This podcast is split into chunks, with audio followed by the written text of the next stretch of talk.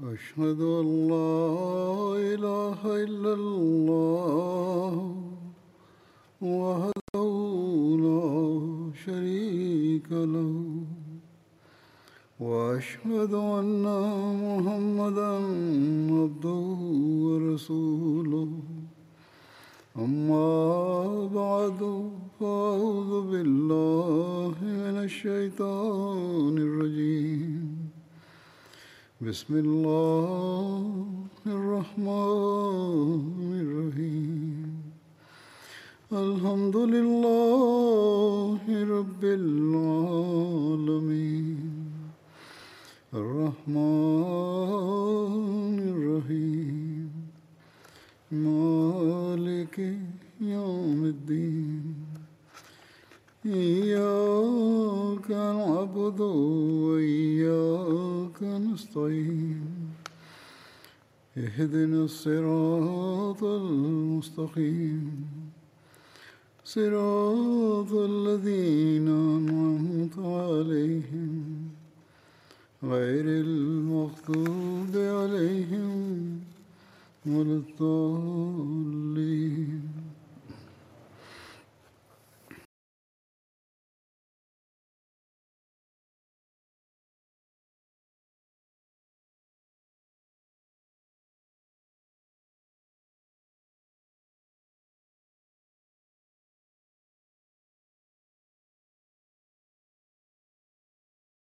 ഹസ്രത്ത് ഉമർ റളിയല്ലാഹു അൻഹുവിന്റെ കാലഘട്ടത്തിലുള്ള യുദ്ധവിജയങ്ങളെ കുറിച്ചാണ് വിവരിച്ചു പോരുന്നത്.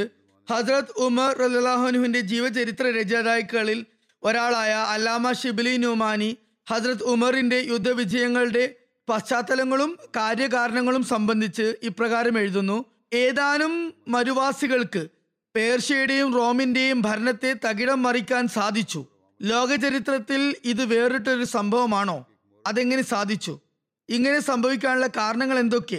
ഈ സംഭവങ്ങളെ അലക്സാണ്ടറിന്റെയും ചംഗീസ് ഖാന്റെയും യുദ്ധവിജയങ്ങളുമായി സാദൃശ്യപ്പെടുത്താൻ സാധിക്കുമോ? സംഭവിച്ച കാര്യങ്ങളിലും നേട്ടങ്ങളിലും ഖലീഫയുടെ പങ്ക് എത്രമാത്രമുണ്ട്? ഇങ്ങനെ പല ചോദ്യങ്ങളും ഒരു ചരിത്രകാരന്റെ മനസ്സിൽ ന്യായമായും ഉയരുന്നതാണ്. ഈ ചോദ്യങ്ങൾക്കുള്ള മറുപടി ഇവിടെ നൽകാൻ ഉദ്ദേശിക്കുകയാണ്. എന്നാൽ അതിനു മുന്നോടിയായി മഹാനായ ഉമർ ഫാറൂഖിന്റെ വിജയങ്ങളുടെ വ്യാപ്തിയും അതിന്റെ നാല് അതിരുകളും എന്തൊക്കെയായിരുന്നു എന്നതിന്റെ ഒരു ലഘു വിവരണവും ഇവിടെ അനിവാര്യമാണ്. ഹസ്രത്ത് ഉമർ റളിയല്ലാഹു അൻഹു പിടിച്ചടക്കിയ രാജ്യങ്ങളുടെ ആകെ വിസ്തീർണം രണ്ട് ലക്ഷത്തി അമ്പത്തി ഒന്നായിരത്തി മുപ്പത് ചതുരശ്ര മൈലായിരുന്നു. അതായത് പരിശുദ്ധ മക്കയിൽ നിന്നും വടക്കോട്ട് ആയിരത്തി മുപ്പത്തി ആറ് മൈലുകളും കിഴക്കോട്ട് ആയിരത്തി എൺപത്തി ഏഴ് മൈലുകളും തെക്കോട്ട് നാനൂറ്റി എൺപത്തി മൂന്ന് മൈലുകളുമായിരുന്നു. ഹസ്രത്ത് ഉമർ റളിയല്ലാഹു അൻഹു നയിച്ച യുദ്ധവിജയങ്ങളുടെ മാത്രം കണക്കാണിത്. ഇതിനെടുത്ത ആകെ സമയം പത്ത് വർഷത്തേക്കാൾ അല്പം കൂടുതലാണ്. ചരിത്രപരമായ പശ്ചാത്തല വിവരണമാണ് ഇവിടെ നടത്താൻ ഉദ്യമിക്കുന്നത്. ഈ വിജയങ്ങളെ മനസ്സിലാക്കാൻ ഇക്കാര്യം അറിഞ്ഞിരിക്കേണ്ടത് അനിവാര്യമാണ്. ഈ വിജയങ്ങളെക്കുറിച്ച് യൂറോപ്യൻ ചരിത്രകാരന്മാരുടെ അഭിപ്രായങ്ങൾ ഞാൻ വിവരിക്കുന്നതാണ്. ആദ്യ ചോദ്യത്തിനുള്ള അവരുടെ മറുപടി ഇതാണ്: ആ സമയത്ത് പേർഷ്യയുടെയും റോമിന്റെയും ഭരണകൂടം എല്ലാ പ്രതാപൈശ്വര്യങ്ങളും വെടിഞ്ഞ് അധപതനത്തിന്റെ പരമാവധി താഴ്ത്തട്ടിലേക്ക് കൂപ്പുകുത്തിയിരുന്നു. യൂറോപ്യൻ ചരിത്രകാരന്മാരുടെ മറുപടിയാണ്. അവരുടെ അധപതനം വിധിവിദിതമായിരുന്നു. പറയുന്നു, പേർഷ്യയിൽ ഖുസ്രോ പർവേസിന്റെ കാലശേഷം ഭരണവ്യവസ്ഥ പൂർണ്ണമായും താറുമാറായിരുന്നു. കാരണം ഭരണഭാരം വഹിക്കാൻ പ്രാപ്തരായ ആരും തന്നെ അവർക്കിടയിൽ അന്നുണ്ടായിരുന്നില്ല. രാജ സദസ്യരും ഭരണകർത്താക്കളും ഗൂഢപദ്ധതികൾ ആവിഷ്കരിച്ചു കൊണ്ടിരുന്നു. തൽഫലമായി ഭരണാധിപന്മാർ ഇടയ്ക്കിടെ മാറിക്കൊണ്ടിരുന്നു. അങ്ങനെ മൂന്നോ നാലോ വർഷങ്ങൾക്കുള്ളിൽ തന്നെ ഭരണച്ചുമതല ആറോ ഏഴോ ഭരണാധികാരികൾ മാറി മാറി വഹിക്കുകയുണ്ടായി. മറ്റൊരു കാരണം എന്തായിരുന്നു എന്ന് യൂറോപ്യൻ ചരിത്രകാരന്മാർ ഇപ്രകാരം പറയുന്നു: നോഷേർവായുടെ ഭരണത്തിന് തൊട്ടുമുമ്പ് മസ്ദക്കി വിഭാഗത്തിന് പ്രാബല്യമുണ്ടായിരുന്നു. അവർക്ക് ദൈവനിഷേധത്തിലേക്കും കപടവിശ്വാസത്തിലേക്കുമായിരുന്നു കൂടുതൽ ചായ്വ്. അവരുടെ അടിസ്ഥാന വിശ്വാസങ്ങൾ ഇപ്രകാരമായിരുന്നു: മോഹം, അതായത് ആഗ്രഹം കൈവെടിയുക, പരസ്പര വ്യത്യാസങ്ങൾ ഇല്ലാതാക്കുക, സ്ത്രീകളടക്കം എല്ലാ സ്വത്തുക്കളെയും പൊതുസ്വത്തായി ഗണിക്കുക, അങ്ങനെ മതത്തെ വിശുദ്ധീകരിക്കുക. സ്ത്രീകൾക്ക് യാതൊരു അന്തസ്സും അവർ കൽപ്പിച്ചിരുന്നില്ല. അവരുടെ കാഴ്ചപ്പാട് അപ്രകാരമായിരുന്നു. ചിലരുടെ അഭിപ്രായത്തിൽ സ്വരാഷ്ട്ര മതത്തെ വിഭാടനം ചെയ്യാനായി ഉദയം കൊണ്ട ഒരു സാമൂഹിക വിപ്ലവ പ്രസ്ഥാനമായിരുന്നു അത്.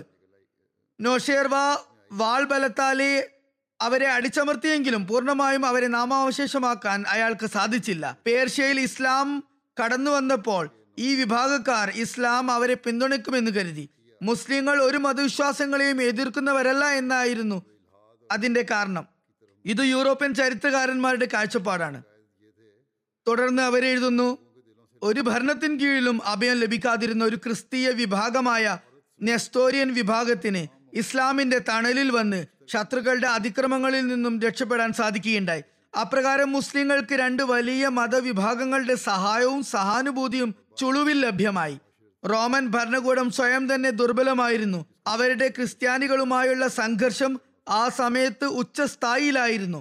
അക്കാലത്ത് ഭരണ സംവിധാനത്തിൽ മതത്തിന് സ്വാധീനമുള്ളതിനാൽ ആ അഭിപ്രായ വ്യത്യാസങ്ങൾ മതചിന്താഗതികളെ മാത്രമായിരുന്നില്ല ബാധിച്ചത്, മറിച്ച് അക്കാരണത്താൽ ഭരണകൂടത്തിനും ബലക്ഷയം സംഭവിക്കുകയുണ്ടായി. ഇപ്പോൾ വിവരിച്ച യൂറോപ്യൻ ചരിത്രകാരന്മാരുടെ അഭിപ്രായത്തെ എതിർത്തുകൊണ്ട് അല്ലാമ ഷിബിലി നോമാനി ഇപ്രകാരം എഴുതുന്നു, ഇവരുടെ ഈ ആദ്യ ചോദ്യത്തിനുള്ള ഉത്തരം അടിസ്ഥാനരഹിതമല്ലെങ്കിൽ കൂടി അതിൽ ഉള്ള വസ്തുവിവരണങ്ങളെക്കാൾ കൂടുതൽ വക്രീകരിച്ചു കൊണ്ടുള്ള അർദ്ധസത്യങ്ങൾ മാത്രമാണ് അവർ വെളിപ്പെടുത്തിയിരിക്കുന്നത്. അത് യൂറോപ്യരുടെ തനത് രീതിയാണ്. ആ സമയത്ത് പേർഷ്യൻ ഭരണകൂടവും റോമൻ സാമ്രാജ്യവും തങ്ങളുടെ പൂർണ്ണ പ്രൗഢിയിലായിരുന്നില്ല. എന്നാൽ അതിൽ അവർക്ക് ശക്തരായ ഭരണകൂടങ്ങളെ എതിരിടാൻ കഴിയാത്ത അവസ്ഥയായിരുന്നു എന്ന് മാത്രമേ സൂചനയുള്ളൂ എന്ന് മാത്രമേ മനസ്സിലാക്കാൻ സാധിക്കുകയുള്ളൂ. അല്ലാതെ അറബികളെ പോലെ നിരായുധരും സമ്പൽ സമൃദ്ധി ഇല്ലാത്തവരുമായ ജനതയുമായി ഏറ്റുമുട്ടിയാൽ അവർ ഛിന്ന ഭിന്നമായി പോകുമെന്ന് കരുതാവുന്നതല്ല. റോമക്കാരും പേർഷ്യക്കാരും യുദ്ധകാര്യങ്ങളിൽ നിപുണരും വൈദഗ്ധ്യമുള്ളവരുമായിരുന്നു. ഗ്രീക്ക് ഭാഷയിൽ യുദ്ധ നിയമാവലികളെ സംബന്ധിച്ച ഒരുപാട് ഗ്രന്ഥങ്ങൾ ഉണ്ട്, ഇന്നും അതുണ്ട്.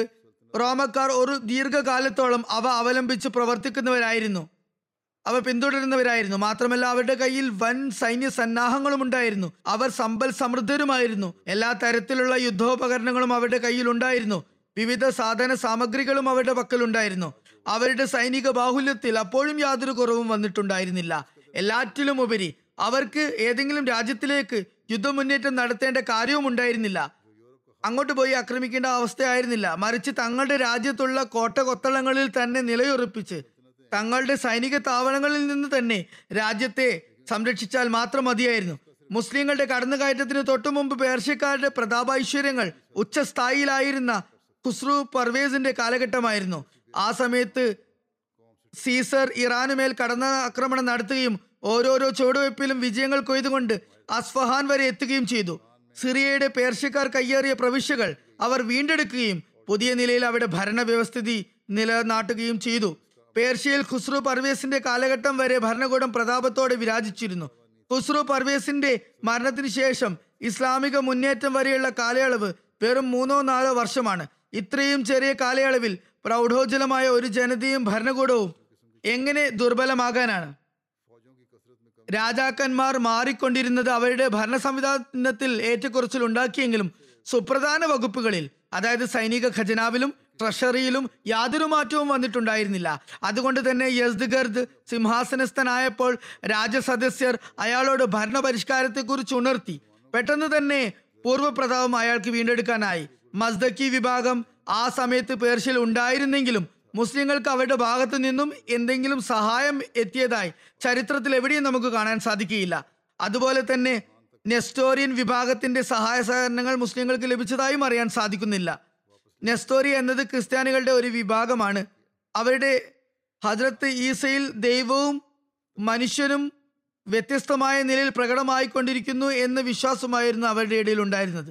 ക്രിസ്ത്യാനികളുടെ മതപരമായ അഭിപ്രായ ഭിന്നതയുടെ ഫലമായി എന്തെങ്കിലും ഭരണത്തിൽ പ്രതികൂല സാഹചര്യം ഉടലെടുത്തതാണ് എന്ന് യൂറോപ്യൻ ചരിത്രകാരന്മാർ എവിടെയും രേഖപ്പെടുത്തിയിട്ടില്ല. അതേസമയം അറബികളുടെ അവസ്ഥ എന്തായിരുന്നു? ഈജിപ്ത്, ഇറാൻ, റോം എന്നിവിടങ്ങളിൽ യുദ്ധങ്ങളിൽ വ്യാപൃതരായിരുന്ന മുഴു സൈന്യങ്ങളുടെയും ആകെ എണ്ണം തന്നെ മുസ്ലിങ്ങളുടേത് ഒരു ലക്ഷം പോലും ഉണ്ടായിരുന്നില്ല. യുദ്ധകാര്യങ്ങളിലുള്ള നൈപുണ്യത്തെയും പരിചയസമ്പന്നതയെയും കുറിച്ച് പറയുകയാണെങ്കിൽ യർമൂക്ക് യുദ്ധമായിരുന്നു താബിയ എന്ന സൈനിക വ്യൂഹരീതി ഉപയോഗിച്ച് അവർ ചെയ്ത ആദ്യ യുദ്ധം. താബിയ എന്ന് പറയുന്നത് യുദ്ധവേളയിൽ സൈന്യത്തെ നയിക്കുന്ന സൈന്യാധിപനോ രാജാവോ സൈന്യത്തിന്റെ ഒത്ത നടുക്ക് നിലകൊള്ളുകയും സൈനിക ക്രമീകരണം നടത്തുകയും ചെയ്യുന്ന രീതിയാണ്. അതുപോലെ തന്നെ യുദ്ധത്തിന് വേണ്ട സാധന സാമഗ്രികളായ തലക്കവചം, പടച്ചട്ട, ലോഹവസ്ത്രം തുടങ്ങിയ രക്ഷാകവചങ്ങളും നെഞ്ചിലും മുതുകിലും രണ്ട് തുടകളിലും കെട്ടുന്ന വെട്ടിത്തിളങ്ങുന്ന നാല് ഉരുക്ക് ബെൽറ്റുകളും ഇരുമ്പു കയ്യുറകളും തലക്കവചത്തിൽ തൂക്കിയിടുന്ന ഇരുമ്പ് വളകളും മുഖംമൂടിയും ഇരുമ്പ് കാലുറകളും എല്ലാം തന്നെ ഓരോരോ സാധാരണ പേർഷ്യൻ സൈനികരുടെയും ഒഴിച്ചുകൂടാനാവാത്ത യുദ്ധവേഷ വിധാനമായിരുന്നു. എന്നാൽ അറബികളുടെ അടുത്ത് വെറും പടച്ചട്ടകൾ മാത്രമായിരുന്നു ഉണ്ടായിരുന്നത്. അതും മിക്കപ്പോഴും തുകലിൻ്റെതായിരുന്നു. പേർഷ്യക്കാരുടെ എല്ലാ രക്ഷാകവചങ്ങളും ഇരുമ്പിൻ്റെതായിരുന്നെങ്കിൽ അറബികൾക്കുണ്ടായിരുന്ന നാമമാത്രമായ രക്ഷാകവചങ്ങൾ വെറും തുകിലിൻ്റെതായിരുന്നു. കുതിരയുടെ ജീനി ലോഹത്തിന് പകരം മരത്തിൻ്റെതായിരുന്നു ഉപയോഗിച്ചിരുന്നത്. യുദ്ധോപകരണങ്ങളിൽ അറബികൾ ഗദയെക്കുറിച്ചോ കുരുക്ക് കയറിനെ കുറിച്ചോ ഒന്നും തന്നെ അറിയാത്തവരായിരുന്നു. അറബികളുടെ പക്കലുണ്ടായിരുന്നത് ആകെ കൂടി അസ്ത്രങ്ങളായിരുന്നു. എന്നാൽ അത് വളരെ ചെറുതും നിലവാരം കുറഞ്ഞതുമായിരുന്നു. എത്രത്തോളം എന്നാൽ കാദ്സിയ യുദ്ധത്തിൽ പേർഷ്യക്കാർ ആദ്യമായി അറബികളുടെ അസ്ത്രങ്ങൾ കണ്ടപ്പോൾ കരുതിയത് കമ്പോ ആണിയോ മറ്റോ ആയിരിക്കുമെന്നാണ്. ചരിത്രകാരന്മാരിൽ അല്ലാമ ഷിബിലി ന്യൂമാനി യുദ്ധവിജയത്തിനുള്ള യഥാർത്ഥ കാരണങ്ങൾ വിവരിച്ചുകൊണ്ട് പറയുന്നു, ഈ ചോദ്യത്തിനുള്ള യഥാർത്ഥ ഉത്തരമായി നാം കരുതുന്നത് മുസ്ലിങ്ങൾക്ക് ഇസ്ലാമിന്റെ പ്രവാചകൻ സല്ലല്ലാഹു അലൈഹി വസല്ലം മുഖേന ലഭിച്ച ആവേശോത്സാഹങ്ങളും ധൈര്യസ്ഥൈര്യങ്ങളും ഹസ്രത്ത് ഉമർ റളിയല്ലാഹു അൻഹു കൂടുതൽ ശക്തവും തീവ്രതയേറിയതുമാക്കി എന്നുള്ളതാണ്. എത്രത്തോളം എന്നാൽ റോമൻ ഭരണകൂടത്തിനും പേർഷ്യൻ സാമ്രാജ്യത്വത്തിനും തങ്ങളുടെ പ്രതാപോജ്വല കാലഘട്ടത്തിൽ പോലും അവരെ അക്കാര്യത്തിൽ നേരിടാൻ കെൽപ്പുണ്ടായിരുന്നില്ല. അതോടൊപ്പം മറ്റു ചില കാര്യങ്ങൾ കൂടി അവർക്ക് ഗുണകരമായി ഭവിച്ചു. എന്നാൽ അവ യുദ്ധവിജയങ്ങൾക്ക് സഹായമാകുന്നതിന് പകരം വിജയാനന്തരമുള്ള ഭരണം നിലനിർത്താനാണ് മുസ്ലിങ്ങൾക്ക് അത് പ്രയോജനമായി തീർന്നത്. അവയിൽ ഏറ്റവും സുപ്രസിദ്ധമായ കാര്യം മുസ്ലിങ്ങളുടെ സത്യസന്ധതയും വിശ്വസ്തതയുമായിരുന്നു. മുസ്ലിങ്ങൾ കീഴടക്കിയ രാജ്യങ്ങളിലെ ജനങ്ങൾ അവരുടെ സത്യസന്ധതയിലും കൂറിലും എത്രത്തോളം ആകൃഷ്ടരായിരുന്നു എന്നാൽ മതപരമായ എതിർപ്പുകൾ ഉണ്ടായിരുന്നിട്ടും ഇസ്ലാമിക ഭരണം ഇല്ലാതാകാൻ അവർ ആഗ്രഹിച്ചില്ല. യർമൂക്ക് യുദ്ധത്തിനു മുമ്പ് മുസ്ലിങ്ങൾ സിറിയയിലെ പ്രവിശ്യയിൽ നിന്ന് വിട്ടുപോകുമ്പോൾ ക്രിസ്ത്യാനികൾ ഇപ്രകാരം ഉറക്കെ വിളിച്ചു പറഞ്ഞു, ദൈവം നിങ്ങളെ വീണ്ടും ഈ രാജ്യത്തേക്ക് കൊണ്ടുവരുമാറാകട്ടെ. ജൂതന്മാർ തൗറാത്ത് കയ്യിലെടുത്തുകൊണ്ട് ഇപ്രകാരം പറഞ്ഞു, ഞങ്ങൾ ജീവനോടെ ഇരിക്കെ സീസറിന് ഇങ്ങോട്ട് വരാൻ സാധിക്കുകയില്ല. സിറിയയിലും ഈജിപ്തിലും ഉണ്ടായിരുന്ന റോമൻ ഭരണം വളരെയധികം പരുക്കനായിരുന്നു. അതുകൊണ്ട് റോമക്കാർ അവിടെ ഭരണം സ്ഥാപിച്ചത് സാമ്രാജ്യത്വത്തിന്റെയും സൈന്യാധിപത്യത്തിന്റെയും പിൻബലത്തിലായിരുന്നു. അല്ലാതെ അവിടുത്തുകാർ അവരെ പിന്തുണച്ചിരുന്നില്ല. പൊതുജന പിന്തുണയുണ്ടായിരുന്നില്ല. മുസ്ലിങ്ങൾ ആ ഭരണകൂടത്തിന് അറുതി വരുത്തിയപ്പോൾ അവർക്ക് മുമ്പിൽ മാർഗതടസ്സങ്ങൾ ഒന്നും ഉണ്ടായിരുന്നില്ല. അവരുടെ ജൈത്രയാത്ര അവർ തുടർന്നു കൊണ്ടേയിരുന്നു. അതായത് ദേശവാസികളുടെ ഭാഗത്തു നിന്നും അവർക്ക് യാതൊരു എതിർപ്പും നേരിടേണ്ടി വന്നില്ല. എന്നാൽ പേർഷ്യക്കാരുടെ സ്ഥിതി മറിച്ചായിരുന്നു. അവരുടെ സാമ്രാജ്യത്തിന് കീഴിൽ വലിയ വലിയ നാട്ടുപ്രമാണികൾ ഉണ്ടായിരുന്നു. അവർ വിവിധ ജില്ലകളുടെയും പ്രവിശ്യകളുടെയും അധിപന്മാരായിരുന്നു. അവർ പേർഷ്യൻ സാമ്രാജ്യത്വത്തിന് ശക്തി വർദ്ധിപ്പിക്കാൻ വേണ്ടിയായിരുന്നില്ല, മറിച്ച് തങ്ങളുടെ ഭരണം നിലനിർത്തുന്നതിന് വേണ്ടി മാത്രമായിരുന്നു മത്സരിച്ച് യുദ്ധം ചെയ്തിരുന്നത്. അക്കാരണത്താലായിരുന്നു മുസ്ലിങ്ങൾക്ക് പല പ്രവിശ്യകളിലും വിജയം ലഭിച്ചിട്ട് കൂടി കടുത്ത വെല്ലുവിളികൾ നേരിടേണ്ടി വന്നത്. എന്നാൽ അവിടെയുള്ള പൊതുജനങ്ങൾ മുസ്ലിങ്ങളോട് വളരെയധികം ആഭിമുഖ്യം പ്രകടിപ്പിച്ചിരുന്നു. അതുകൊണ്ട് ആധിപത്യം ലഭിച്ചതിന് ശേഷം മുസ്ലിങ്ങൾക്ക് ഭരണം നിലനിർത്താൻ പൊതുജനങ്ങളുടെ സഹായം ഉണ്ടായിരുന്നു. മറ്റൊരു വലിയ കാരണം ഇതായിരുന്നു, മുസ്ലിങ്ങൾ ആദ്യം സൈനിക മുന്നേറ്റം നടത്തിയത് സിറിയയിലും ഇറാഖിലുമായിരുന്നു. അവിടങ്ങളിൽ ഒരുപാട് അറബികൾ അധിവസിച്ചിരുന്നു. സിറിയയിൽ ഡമാസ്കസിന്റെ ഭരണനേതൃത്വം ഗസ്സാനി കുടുംബത്തിനായിരുന്നു. അവർ പേരിന് മാത്രം സീസറിന്റെ ആജ്ഞാനുവർത്തികളായിരുന്നു. ഖുസ്രുവിന് കപ്പം നൽകിയിരുന്നു എങ്കിലും യഥാർത്ഥത്തിൽ ഇറാഖിൽ ലഖ്നി കുടുംബം തന്നെയായിരുന്നു നിയന്ത്രണാധികാരം വെച്ച് പുലർത്തിയിരുന്നത്. ഇവിടെ ഉണ്ടായിരുന്ന അറബികൾ ക്രിസ്ത്യാനികളായി മാറിയത് കൊണ്ട് മാത്രം ആദ്യമാദ്യം മുസ്ലിങ്ങളെ എതിർത്തിരുന്നു. എന്നാൽ സമുദായ ഐക്യം ഒരിക്കലും വൃഥാവിലായില്ല. അറബ് എന്ന നിലയിൽ അവർ ഒരുമിച്ച് പ്രവർത്തിച്ചു. അങ്ങനെ ഇറാഖിലെ വലിയ വലിയ പ്രമാണികൾ പെട്ടെന്ന് തന്നെ ഇസ്ലാം സ്വീകരിക്കുകയും മുസ്ലിങ്ങളുടെ സഹായികളായി തീരുകയും ചെയ്തു. സിറിയയിലും അവസാനം അറബികൾ ഇസ്ലാം സ്വീകരിക്കുകയും റോമൻ ഭരണത്തിൽ നിന്ന് സ്വതന്ത്രരാവുകയും ചെയ്തു. അലക്സാണ്ടറിന്റെയും ചങ്കേസിന്റെയും പേരുകൾ ഇതോടൊപ്പം ചേർത്ത് പറയുന്നത് തീർത്തും അസ്ഥാനത്താണ്. സംശയമന്യേ അവർ വലിയ വലിയ വിജയങ്ങൾ നേടിയെടുത്തിരുന്നു. എന്നാൽ എങ്ങനെ അവർ വിജയം നേടിയത്? അക്രമത്തിലൂടെയും അതിക്രമത്തിലൂടെയും കൂട്ടക്കൊലയോടെയും ആയിരുന്നു. ചങ്കേസിന്റെ അവസ്ഥ എല്ലാവർക്കും തന്നെ വളരെ സുപരിചിതമാണ്. അലക്സാണ്ടറിന്റെ വിജയങ്ങളെ തുലനം ചെയ്യുകയാണെങ്കിൽ അതിന്റെ അവസ്ഥ എന്താണെന്ന് വെച്ചാൽ, അയാൾ സിറിയയിലെ പട്ടണമായ സൂർ ജയിച്ചടക്കിയപ്പോൾ അവിടെയുള്ളവർ വളരെ നേരം സ്ഥൈര്യത്തോടെ നിന്ന് പോരാടി എന്ന കാരണത്താൽ അയാൾ കൂട്ടക്കൊലക്ക് കൽപ്പന നൽകി. ആയിരം പേരുകളുടെ തലകൾ നഗരത്തിന്റെ ചുറ്റുമതിലിന് മേൽ തൂക്കിയിടുകയും ചെയ്തു. നഗരത്തിന് ചുറ്റുമുണ്ടായിരുന്ന മതിലിൽ കെട്ടിത്തൂക്കി. അതുകൂടാതെ മുപ്പതിനായിരം വരുന്ന സ്ത്രീ പുരുഷന്മാരെ അടിമകളാക്കി അവർ വിൽപ്പന നടത്തുകയുണ്ടായി. അതുപോലെ സ്വാതന്ത്ര്യകാംക്ഷികളായ അവിടുത്തെ കുടിയേറ്റക്കാരെയും അതുപോലെ അവിടെ ചിരപുരാതനമായി താമസിച്ചിരുന്ന സ്വദേശികളെയും ഒരാളെ പോലും ജീവനോടെ വിട്ടില്ല. അതുപോലെ പേർഷ്യയിൽ പുരാതന നഗരമായ ഇസ്തഖർ അവർ കീഴടക്കിയപ്പോൾ അവിടെയുള്ള പുരുഷന്മാരെ ഒന്നടങ്കം അവർ വധിച്ചു. അങ്ങനെ ഒരുപാട് കൊടും ക്രൂരതകൾ അവർ അഴിച്ചുവിട്ടു. അലക്സാണ്ടറിന്റെ വീരപരാക്രമണങ്ങളിൽ ഇക്കാര്യങ്ങൾ ഉൾപ്പെടുന്നു. അതുകൊണ്ട് തന്നെ ഇസ്ലാമിക വിജയങ്ങളെ അതുമായി എങ്ങനെ താരതമ്യപ്പെടുത്താൻ സാധിക്കും? ആക്രമങ്ങളും അതിക്രമങ്ങളും മുഖേന അധികാരം അവസാനം കൈമോശം വരും എന്ന കാര്യം വളരെ പ്രസിദ്ധമാണ്. അത് വളരെ ശരിയാണ്. അക്രമങ്ങൾക്ക് ഒരിക്കലും നിലനിൽപ്പുണ്ടാകില്ല. അക്കാരണത്താൽ തന്നെ അലക്സാണ്ടറിന്റെയും ചങ്കേസിന്റെയും ഭരണത്തിന് ദീർഘായുസ് ഉണ്ടായിരുന്നില്ല. എന്നാൽ ശീഘ്രഗതിയുള്ള യുദ്ധവിജയത്തിന് ഇത്തരം തേർവാഴ്ചകൾ ഗുണകരമായി തീർന്നു എന്നതും വസ്തുതയാണ്. അത് മുഖേന രാജ്യം മൊത്തം അധിനിവേശക്കാരെ ഭയന്നു വിറങ്ങലിച്ചിരുന്നു. കാരണം രാജ്യത്തിലെ ഒരു വലിയ ജനസംഖ്യ അവർ നശിച്ചു ഒടുക്കിയിരുന്നു. അതുകൊണ്ട് തന്നെ യാതൊരു തരത്തിലുള്ള കലാപങ്ങളോ പ്രക്ഷോഭങ്ങളോ ഉണ്ടാകുന്ന ഉണ്ടാകുന്നതുമല്ല. അതിനുള്ള സാധ്യതയും അവർ ഇല്ലാതാക്കി. അതുകൊണ്ട് തന്നെ Genghis, Bakht Nasar, Timur, Nadir Shah തുടങ്ങിയ പേരെടുത്ത ചക്രവർത്തിമാർ എല്ലാവരും തന്നെ അക്രമങ്ങൾ അഴിച്ചുവിടുന്നവരായിരുന്നു. എന്നാൽ ഹസരത്ത് ഉമർ അള്ളാഹു യുദ്ധവിജയങ്ങൾ ഒന്നും തന്നെ നീതിയും നിയമവും ലംഘിച്ചുകൊണ്ടായിരുന്നില്ല നേടിയിരുന്നത്. കൂട്ടക്കൊല പോയിട്ട് വൃക്ഷങ്ങൾ വെട്ടാൻ പോലുമുള്ള അനുവാദം മുസ്ലിങ്ങൾക്ക് നൽകിയിരുന്നില്ല. വൃദ്ധരെയോ കുട്ടികളെയോ ഒന്നും തന്നെ ഉപദ്രവിച്ചിരുന്നില്ല. മാത്രവുമല്ല, ശക്തമായ യുദ്ധം നടക്കുമ്പോൾ അല്ലാതെ ഒരാളും വധിക്കപ്പെട്ടിരുന്നില്ല. അതായത് യുദ്ധവേളയിൽ വധിക്കപ്പെട്ടാൽ മാത്രം ആയി, അല്ലാതെ യാതൊരു വധങ്ങളും അവിടെ നടന്നിരുന്നില്ല. ശത്രുക്കളോട് ഒരവസരത്തിലും വാഗ്ദാന ലംഘനമോ വഞ്ചനയോ കാണിച്ചിട്ടുണ്ടായിരുന്നില്ല. ശത്രുക്കളുമായി ഏറ്റുമുട്ടുമ്പോൾ അവരുടെ ചതിപ്രയോഗം നടത്തരുതെന്നും ആരുടെയും മൂക്കും ചെവിയും ഛേദിക്കരുതെന്നും കുട്ടികളെ വധിക്കരുതെന്നും തുറന്ന നിലയിൽ തന്നെ യുദ്ധം ചെയ്യണമെന്നും സൈന്യാധിപന്മാർക്ക് കർശനമായ നിർദ്ദേശമുണ്ടായിരുന്നു. അതുപോലെ കീഴടങ്ങിയ ശേഷം, അതായത് സുല ചെയ്തതിനു ശേഷം പ്രക്ഷോഭം പുറപ്പെടുവിച്ചവർക്ക്, അനുസരണം സ്വീകരിച്ചതിന് ശേഷം വിദ്രോഹ പ്രവർത്തനങ്ങളിൽ ഏർപ്പെട്ടവർക്ക് വീണ്ടും അവസരം നൽകി മാപ്പ് നൽകുമായിരുന്നു. അർബസൂസ്കാർ മൂന്ന് തവണ അനുസരണ വൃത്തത്തിൽ നിന്നും ശേഷം തുടർച്ചയായി വിദ്രോഹങ്ങളിൽ ഏർപ്പെട്ടു. അർബസൂസ് എന്നത് സിറിയയുടെ ഏഷ്യ മൈനറുമായി ചേരുന്ന അതിർത്തിയുള്ള ഒരു അവസാന അതിർത്തി പ്രദേശമായിരുന്നു. എന്നാൽ അവരോട് ചെയ്ത പ്രതിക്രിയാ നടപടി ഇത്രമാത്രമായിരുന്നു. അവരെ എല്ലാവരെയും അക്കാരണത്താൽ നാടുകടത്തി. അവരുടെ കൈവശ ഭൂമിയുടേതിന് തുല്യമായ തുക അവരെ ഏൽപ്പിച്ചായിരുന്നു അവർ പറഞ്ഞയച്ചത്. അതുപോലെ എഴുതുന്നു, ഖൈബറിലെ ജൂതന്മാർ വിദ്രോഹ പ്രവർത്തനങ്ങളും ഗൂഢതന്ത്രങ്ങളും ചെയ്തതിന്റെ ശിക്ഷ എന്നോണം അവരെ നാട് കടത്തിയപ്പോഴും അവരുടെ അധീനതയിൽ ഉണ്ടായിരുന്ന ഭൂമിയുടെ വില അവരെ ഏൽപ്പിക്കുകയും അവർ സഞ്ചരിക്കുന്ന വഴികളിലെല്ലാം അവരെ സഹായിക്കണമെന്നും അവരെവിടെയെങ്കിലും തങ്ങുകയാണെങ്കിൽ ഒരു വർഷം വരെ അവരോട് ജിസിയ വാങ്ങരുതെന്നും ഓരോരോ ജില്ലയിലെയും ഭരണകർത്താക്കൾക്ക് ഹസ്രത്ത് ഉമർ നിർദ്ദേശം നൽകുകയുമുണ്ടായി. തുടർന്ന് എഴുതുന്നു, ഫാറൂഖി യുദ്ധവിജയങ്ങൾ അത്ഭുതകരമായ ഒന്നല്ല എന്ന് പറയുന്നവർ, അതുപോലെ ഒരുപാട് ജേതാക്കൾ, ലോക ജേതാക്കൾ കഴിഞ്ഞു കടന്നിട്ടുണ്ട് എന്ന് പറയുന്നവർക്കുള്ള മറുപടി ഇതാണ്: ഇത്രയും സൂക്ഷ്മതയോടെയും വിധിവിലക്കുകളോടെയും പരിമിതികളോടെയും വിട്ടുവീഴ്ചയോടെയും ലോകത്ത് മറ്റേത് ഭരണാധികാരിയാണ് മറ്റുള്ളവരുടെ ഒരു തുണ്ട് ഭൂമി പോലും കീഴടക്കിയിട്ടുള്ളത് എന്ന് അവർ ചിന്തിച്ചു നോക്കുക. അതുകൂടാതെ അലക്സാണ്ടർ, ചങ്കേസ് ഖാൻ എന്നിവർ എല്ലാ യുദ്ധങ്ങളിലും നേരിട്ട് പങ്കെടുക്കുകയും സ്വയം സൈന്യാധിപരായിക്കൊണ്ട് യുദ്ധം ചെയ്യുകയും ചെയ്തിരുന്നു.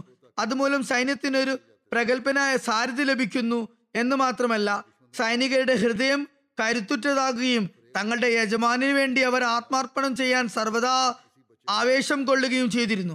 എന്നാൽ ഹസരത്ത് ഉമർ റളിയല്ലാഹു തന്റെ ഖിലാഫത്ത് കാലഘട്ടത്തിൽ ഒരിക്കൽ പോലും യുദ്ധത്തിന് പങ്കെടുക്കുകയുണ്ടായില്ല.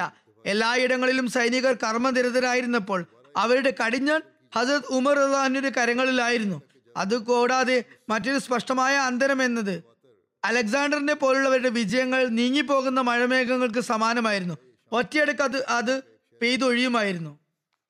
അവർ ജയിച്ചടക്കിയ രാജ്യങ്ങളിൽ ഒന്നും തന്നെ അവർക്ക് വ്യവസ്ഥാപിതമായ ഭരണ സംവിധാനങ്ങൾ സ്ഥാപിക്കാൻ സാധിച്ചില്ല. എന്നാൽ ഫാറൂഖി വിജയങ്ങളുടെ സവിശേഷത എന്നത് അവ സുസ്ഥിരമായിരുന്നു എന്നതാണ്. ആ സമയത്ത് ജയിച്ചടക്കിയ പ്രദേശങ്ങൾ പതിമൂന്ന് നൂറ്റാണ്ടുകൾക്കിപ്പുറം ഇന്നും ഇസ്ലാമിന്റെ നിയന്ത്രണത്തിൽ, ഏതെങ്കിലും തരത്തിലുള്ള നിയന്ത്രണത്തിനും സ്വാധീനത്തിനും കീഴിലാണുള്ളത്. മാത്രമല്ല, ഹദരത്ത് ഉമർ റളിയല്ലാഹുവിന്റെ കാലഘട്ടത്തിൽ തന്നെ അവിടങ്ങളിൽ ഭരണ സംവിധാനങ്ങൾ വ്യവസ്ഥാപിതമായിരുന്നു. തുടർന്ന് ഹജരത് ഉമർ റളിയല്ലാഹുവിന്റെ ഈ യുദ്ധവിജയങ്ങളിലെ പങ്കാളിത്തത്തെ കുറിച്ച് എഴുതുന്നു. ഇത് സംബന്ധിച്ച് അവസാനത്തെ ചോദ്യത്തിന്റെ ഉത്തരം പൊതുവെയുള്ള അഭിപ്രായത്തിൽ ഇങ്ങനെയാണ്: ഈ വിജയങ്ങളിൽ കാലത്തിന്റെ ഖലീഫയുടെ വലുതായ പങ്കാളിത്തം ഇല്ല എന്നാണ് പൊതുവെയുള്ള മറുപടി. മറിച്ച് ആ സമയത്ത് ഉണ്ടായിരുന്ന സ്ഥിരോത്സാഹങ്ങളുടെയും നിശ്ചയദാർഢ്യത്തിന്റെയും ഫലമായാണ് ഈ വിജയങ്ങൾ ഉണ്ടായത് എന്നാണ്. ഇതാണ് ഇവരുടെ മറുപടി. എന്നാൽ അല്ലാമ ശിബിലി എഴുതുന്നു, നമ്മുടെ അഭിപ്രായത്തിൽ അത് തീർത്തും ശരിയല്ല. ഖലീഫയ്ക്ക് പങ്കൊന്നുമില്ല എന്ന് പറയുന്നത് തെറ്റാണ്. ഹജ്രത് ഉസ്മാൻ റളിയല്ലാഹു അൻഹു ഹജ്രത് അലി റളിയല്ലാഹു അൻഹുയുടെയും കാലഘട്ടത്തിൽ അവസാനം ഈ മുസ്ലിങ്ങൾ തന്നെയല്ലേ ഉണ്ടായിരുന്നത്? എന്നിട്ട് എന്തുണ്ടായി? ആവേശങ്ങളും സ്വാധീനങ്ങളും വളരെയധികം സ്വാധീനം ചെലുത്തുന്ന ശക്തികൾ തന്നെയാണ് അവ, ചാലക ശക്തികൾ തന്നെയാണ്. എന്നാൽ അവയെ പ്രയോജനപ്പെടുത്തുന്ന ആളും അതേ ശക്തിയും തീവ്രതയുമുള്ള ആളാണെങ്കിൽ മാത്രമേ അവ പ്രയോജനപ്പെടുത്താൻ സാധിക്കുകയുള്ളൂ. അനുമാനങ്ങളുടെയോ വാദമുഖങ്ങളുടെയോ ഒന്നും തന്നെ ആവശ്യമില്ല. സംഭവങ്ങൾ നോക്കുക, അവ സ്വയം സാക്ഷ്യം വഹിക്കുന്നതാണ് ആരുടെ പങ്കാളിത്തമാണ് കൂടുതലെന്ന്. യുദ്ധവിജയങ്ങളുടെ സംഭവ വികാസങ്ങൾ വായിക്കുമ്പോൾ സൈന്യങ്ങൾ പാവകളെ പോലെ ഹസ്രത് ഉമർ റളിയല്ലാഹുവിന്റെ നിർദ്ദേശങ്ങൾ അനുസരിച്ച് ചലിച്ചിരുന്നതായി വ്യക്തമായി ആർക്കും മനസ്സിലാക്കാൻ സാധിക്കും. അതുപോലെ സൈനിക ക്രമീകരണങ്ങളും സംവിധാനങ്ങളും അദ്ദേഹത്തിന്റെ നേതൃപാടവത്വത്തിന്റെയും ആസൂത്രണ മികവിന്റെയും ഫലമായിരുന്നു. ഹസ്രത് ഉമർ റളിയല്ലാഹു സൈനിക ക്രമീകരണങ്ങൾ, സൈനിക പരിശീലനങ്ങൾ, ബാരക്സ് നിർമ്മാണങ്ങൾ, കുതിരകളുടെ പരിശീലനം, കോട്ടകളുടെ സംരക്ഷണം, ശൈത്യോഷ്ണങ്ങളുടെ അടിസ്ഥാനത്തിലുള്ള ആക്രമണ രീതികളിലെ വ്യത്യാസങ്ങൾ, സൈനിക നീക്കങ്ങൾ, സന്ദേശ കൈമാറ്റത്തിനുള്ള സംവിധാനങ്ങൾ എന്നിവയൊക്കെ സ്വയം രൂപകൽപ്പന നൽകി പ്രാവർത്തികമാക്കിയ വ്യക്തിയായിരുന്നു. മാത്രമല്ല അക്കാര്യങ്ങളൊക്കെ തന്നെ അദ്ദേഹം അനിതര സാധാരണമായ നിലയിൽ ശക്തിയുക്തം അതുപോലെ നിലനിർത്തുകയും ചെയ്തു. ഇവയൊക്കെ ഹജ്രത് ഉമർ റളിയല്ലാഹുവിന്റെ സവിശേഷതകളായിരുന്നു. ഇറാഖ് വിജയത്തിൽ ഹജ്രത് ഉമർ റളിയല്ലാഹു എല്ലാ അർത്ഥത്തിലും സ്വയം സൈന്യത്തെ നയിക്കുകയുണ്ടായി. സൈന്യം മദീനയിൽ നിന്ന് പുറപ്പെട്ടുമ്പോൾ ഓരോരോ ഘട്ടങ്ങളിലും എന്നല്ല വഴിയിലുടനീളം എങ്ങനെയാണ് സഞ്ചരിക്കേണ്ടത്, എന്തൊക്കെയാണ് ചെയ്യേണ്ടത് എന്നതിനെക്കുറിച്ചുള്ള നിർദ്ദേശങ്ങൾ എഴുത്തു മുഖേന നൽകുകയുണ്ടായി. കാസിയയുടെ സമീപത്ത് സൈന്യം എത്തിയപ്പോൾ അവിടെയുള്ള ഭൂപടം വരുത്തിക്കുകയും ഹജ്രത് ഉമർ വരുത്തിക്കുകയും അതനുസരിച്ച് സൈനിക ക്രമീകരണത്തിലുള്ള നിർദ്ദേശങ്ങൾ നൽകുകയും ചെയ്തു. അതുപോലെ ഏതൊക്കെ ഓഫീസർമാർ ഏതൊക്കെ പ്രവൃത്തികൾക്ക് വേണ്ടി നിയമിക്കപ്പെടണം എന്നതും അദ്ദേഹമായിരുന്നു നിർദ്ദേശിച്ചിരുന്നത്. താരീഖ് തബരിയിൽ ഇറാഖിലെ സംഭവങ്ങളുടെ വിശദാംശങ്ങൾ നോക്കിയാൽ വ്യക്തമായി മനസ്സിലാക്കുന്നത്, ഒരു വലിയ സൈന്യാധിപൻ വളരെ അകലെ നിന്നുകൊണ്ട് മുഴുവൻ സൈന്യത്തെയും നിയന്ത്രിക്കുകയും യുദ്ധം ചെയ്യിപ്പിക്കുകയും ചെയ്തു എന്നാണ്. ആ അകലെ നിന്ന് നിയന്ത്രിച്ച സൈന്യാധിപന്റെ ചരട് നീക്കം അനുസരിച്ചായിരുന്നു എല്ലാ കാര്യങ്ങളും നടന്നിരുന്നതെന്നാണ്. പത്ത് വർഷം നീണ്ടുനിന്ന ആ കാലഘട്ടത്തിലെ എല്ലാ യുദ്ധങ്ങളിലും വെച്ച് ഏറ്റവും അപകടകരമായത് രണ്ടെണ്ണമായിരുന്നു. ഒന്ന് നഹാവന്ത് യുദ്ധം. അതിൽ ഇറാനികൾ പേർഷ്യയിലെ എല്ലാ സംസ്ഥാനങ്ങളിലും ഓരോ സംഘത്തെ അയച്ച് രാജ്യം മുഴുവൻ ഇസ്ലാമിക വിരുദ്ധ വിചാരങ്ങൾക്ക് തീ കൊളുത്തുകയും ആളുകളെ ഇളക്കി വിടുകയും ലക്ഷക്കണക്കിന് സൈന്യങ്ങൾ ഒരുമിച്ച് കൂട്ടി മുസ്ലിങ്ങൾക്കെതിരെ തിരിക്കുകയും ചെയ്തു. രണ്ടാമത്തെ അവസരം എന്നത് ജസീറവാസികളുടെ സഹായത്തോടെ റോമിലെ സീസർ ഹോംസിലേക്ക് രണ്ടാമതും കടന്നുകയറ്റം നടത്തിയപ്പോഴായിരുന്നു. ഈ രണ്ട് യുദ്ധങ്ങളിലും ഹസ്രത്ത് ഉമർ റളിയല്ലാഹുവിന്റെ ആസൂത്രണ മികവ് ഒന്നുകൊണ്ട് മാത്രമായിരുന്നു ഒരു ഭാഗത്ത് ഉയർന്നു വന്ന കൊടുങ്കാറ്റിനെ അടിച്ചമർത്താൻ സാധിച്ചതും അതുപോലെ മറുഭാഗത്ത് ശക്തമായ മലയെ തുണ്ടം തുണ്ടമാക്കാൻ സാധിച്ചതും. ഈ സംഭവങ്ങളുടെ വിശദാംശങ്ങൾക്ക് ശേഷം ലോകചരിത്രത്തിൽ ഇന്നോളം ഒരു വ്യക്തിയും മഹാനായ ഉമർ ഫാറൂഖിന് തുല്യ ജേതാവാകുകയോ ലോകം ജയിച്ചെടുക്കുകയോ അതോടൊപ്പം വിജയങ്ങളെയും നീതിധർമ്മങ്ങളെയും ഒരുമിച്ച് കൊണ്ടുപോകുകയോ ചെയ്തതായി കാണാൻ സാധിക്കുകയില്ല എന്ന വാദം സ്പഷ്ടമായ നിലയിൽ സമർത്ഥിക്കപ്പെടുന്നു. അതായത് വിജയങ്ങൾ ലഭിക്കുകയും നീതിയും സമത്വവും നിലനിർത്തുകയും ചെയ്തതായിട്ട് വേറെ ഒന്ന് വേറെ ഒരാളെയും കാണാൻ സാധിക്കുകയില്ല. റസൂൽ കരീം സല്ലല്ലാഹു അലൈഹി വസല്ലം ഹജ്രത് ഉമർ റളിയല്ലാഹു അൻഹുവിനെ ഷഹീദ് എന്ന് വിളിക്കുകയുണ്ടായി.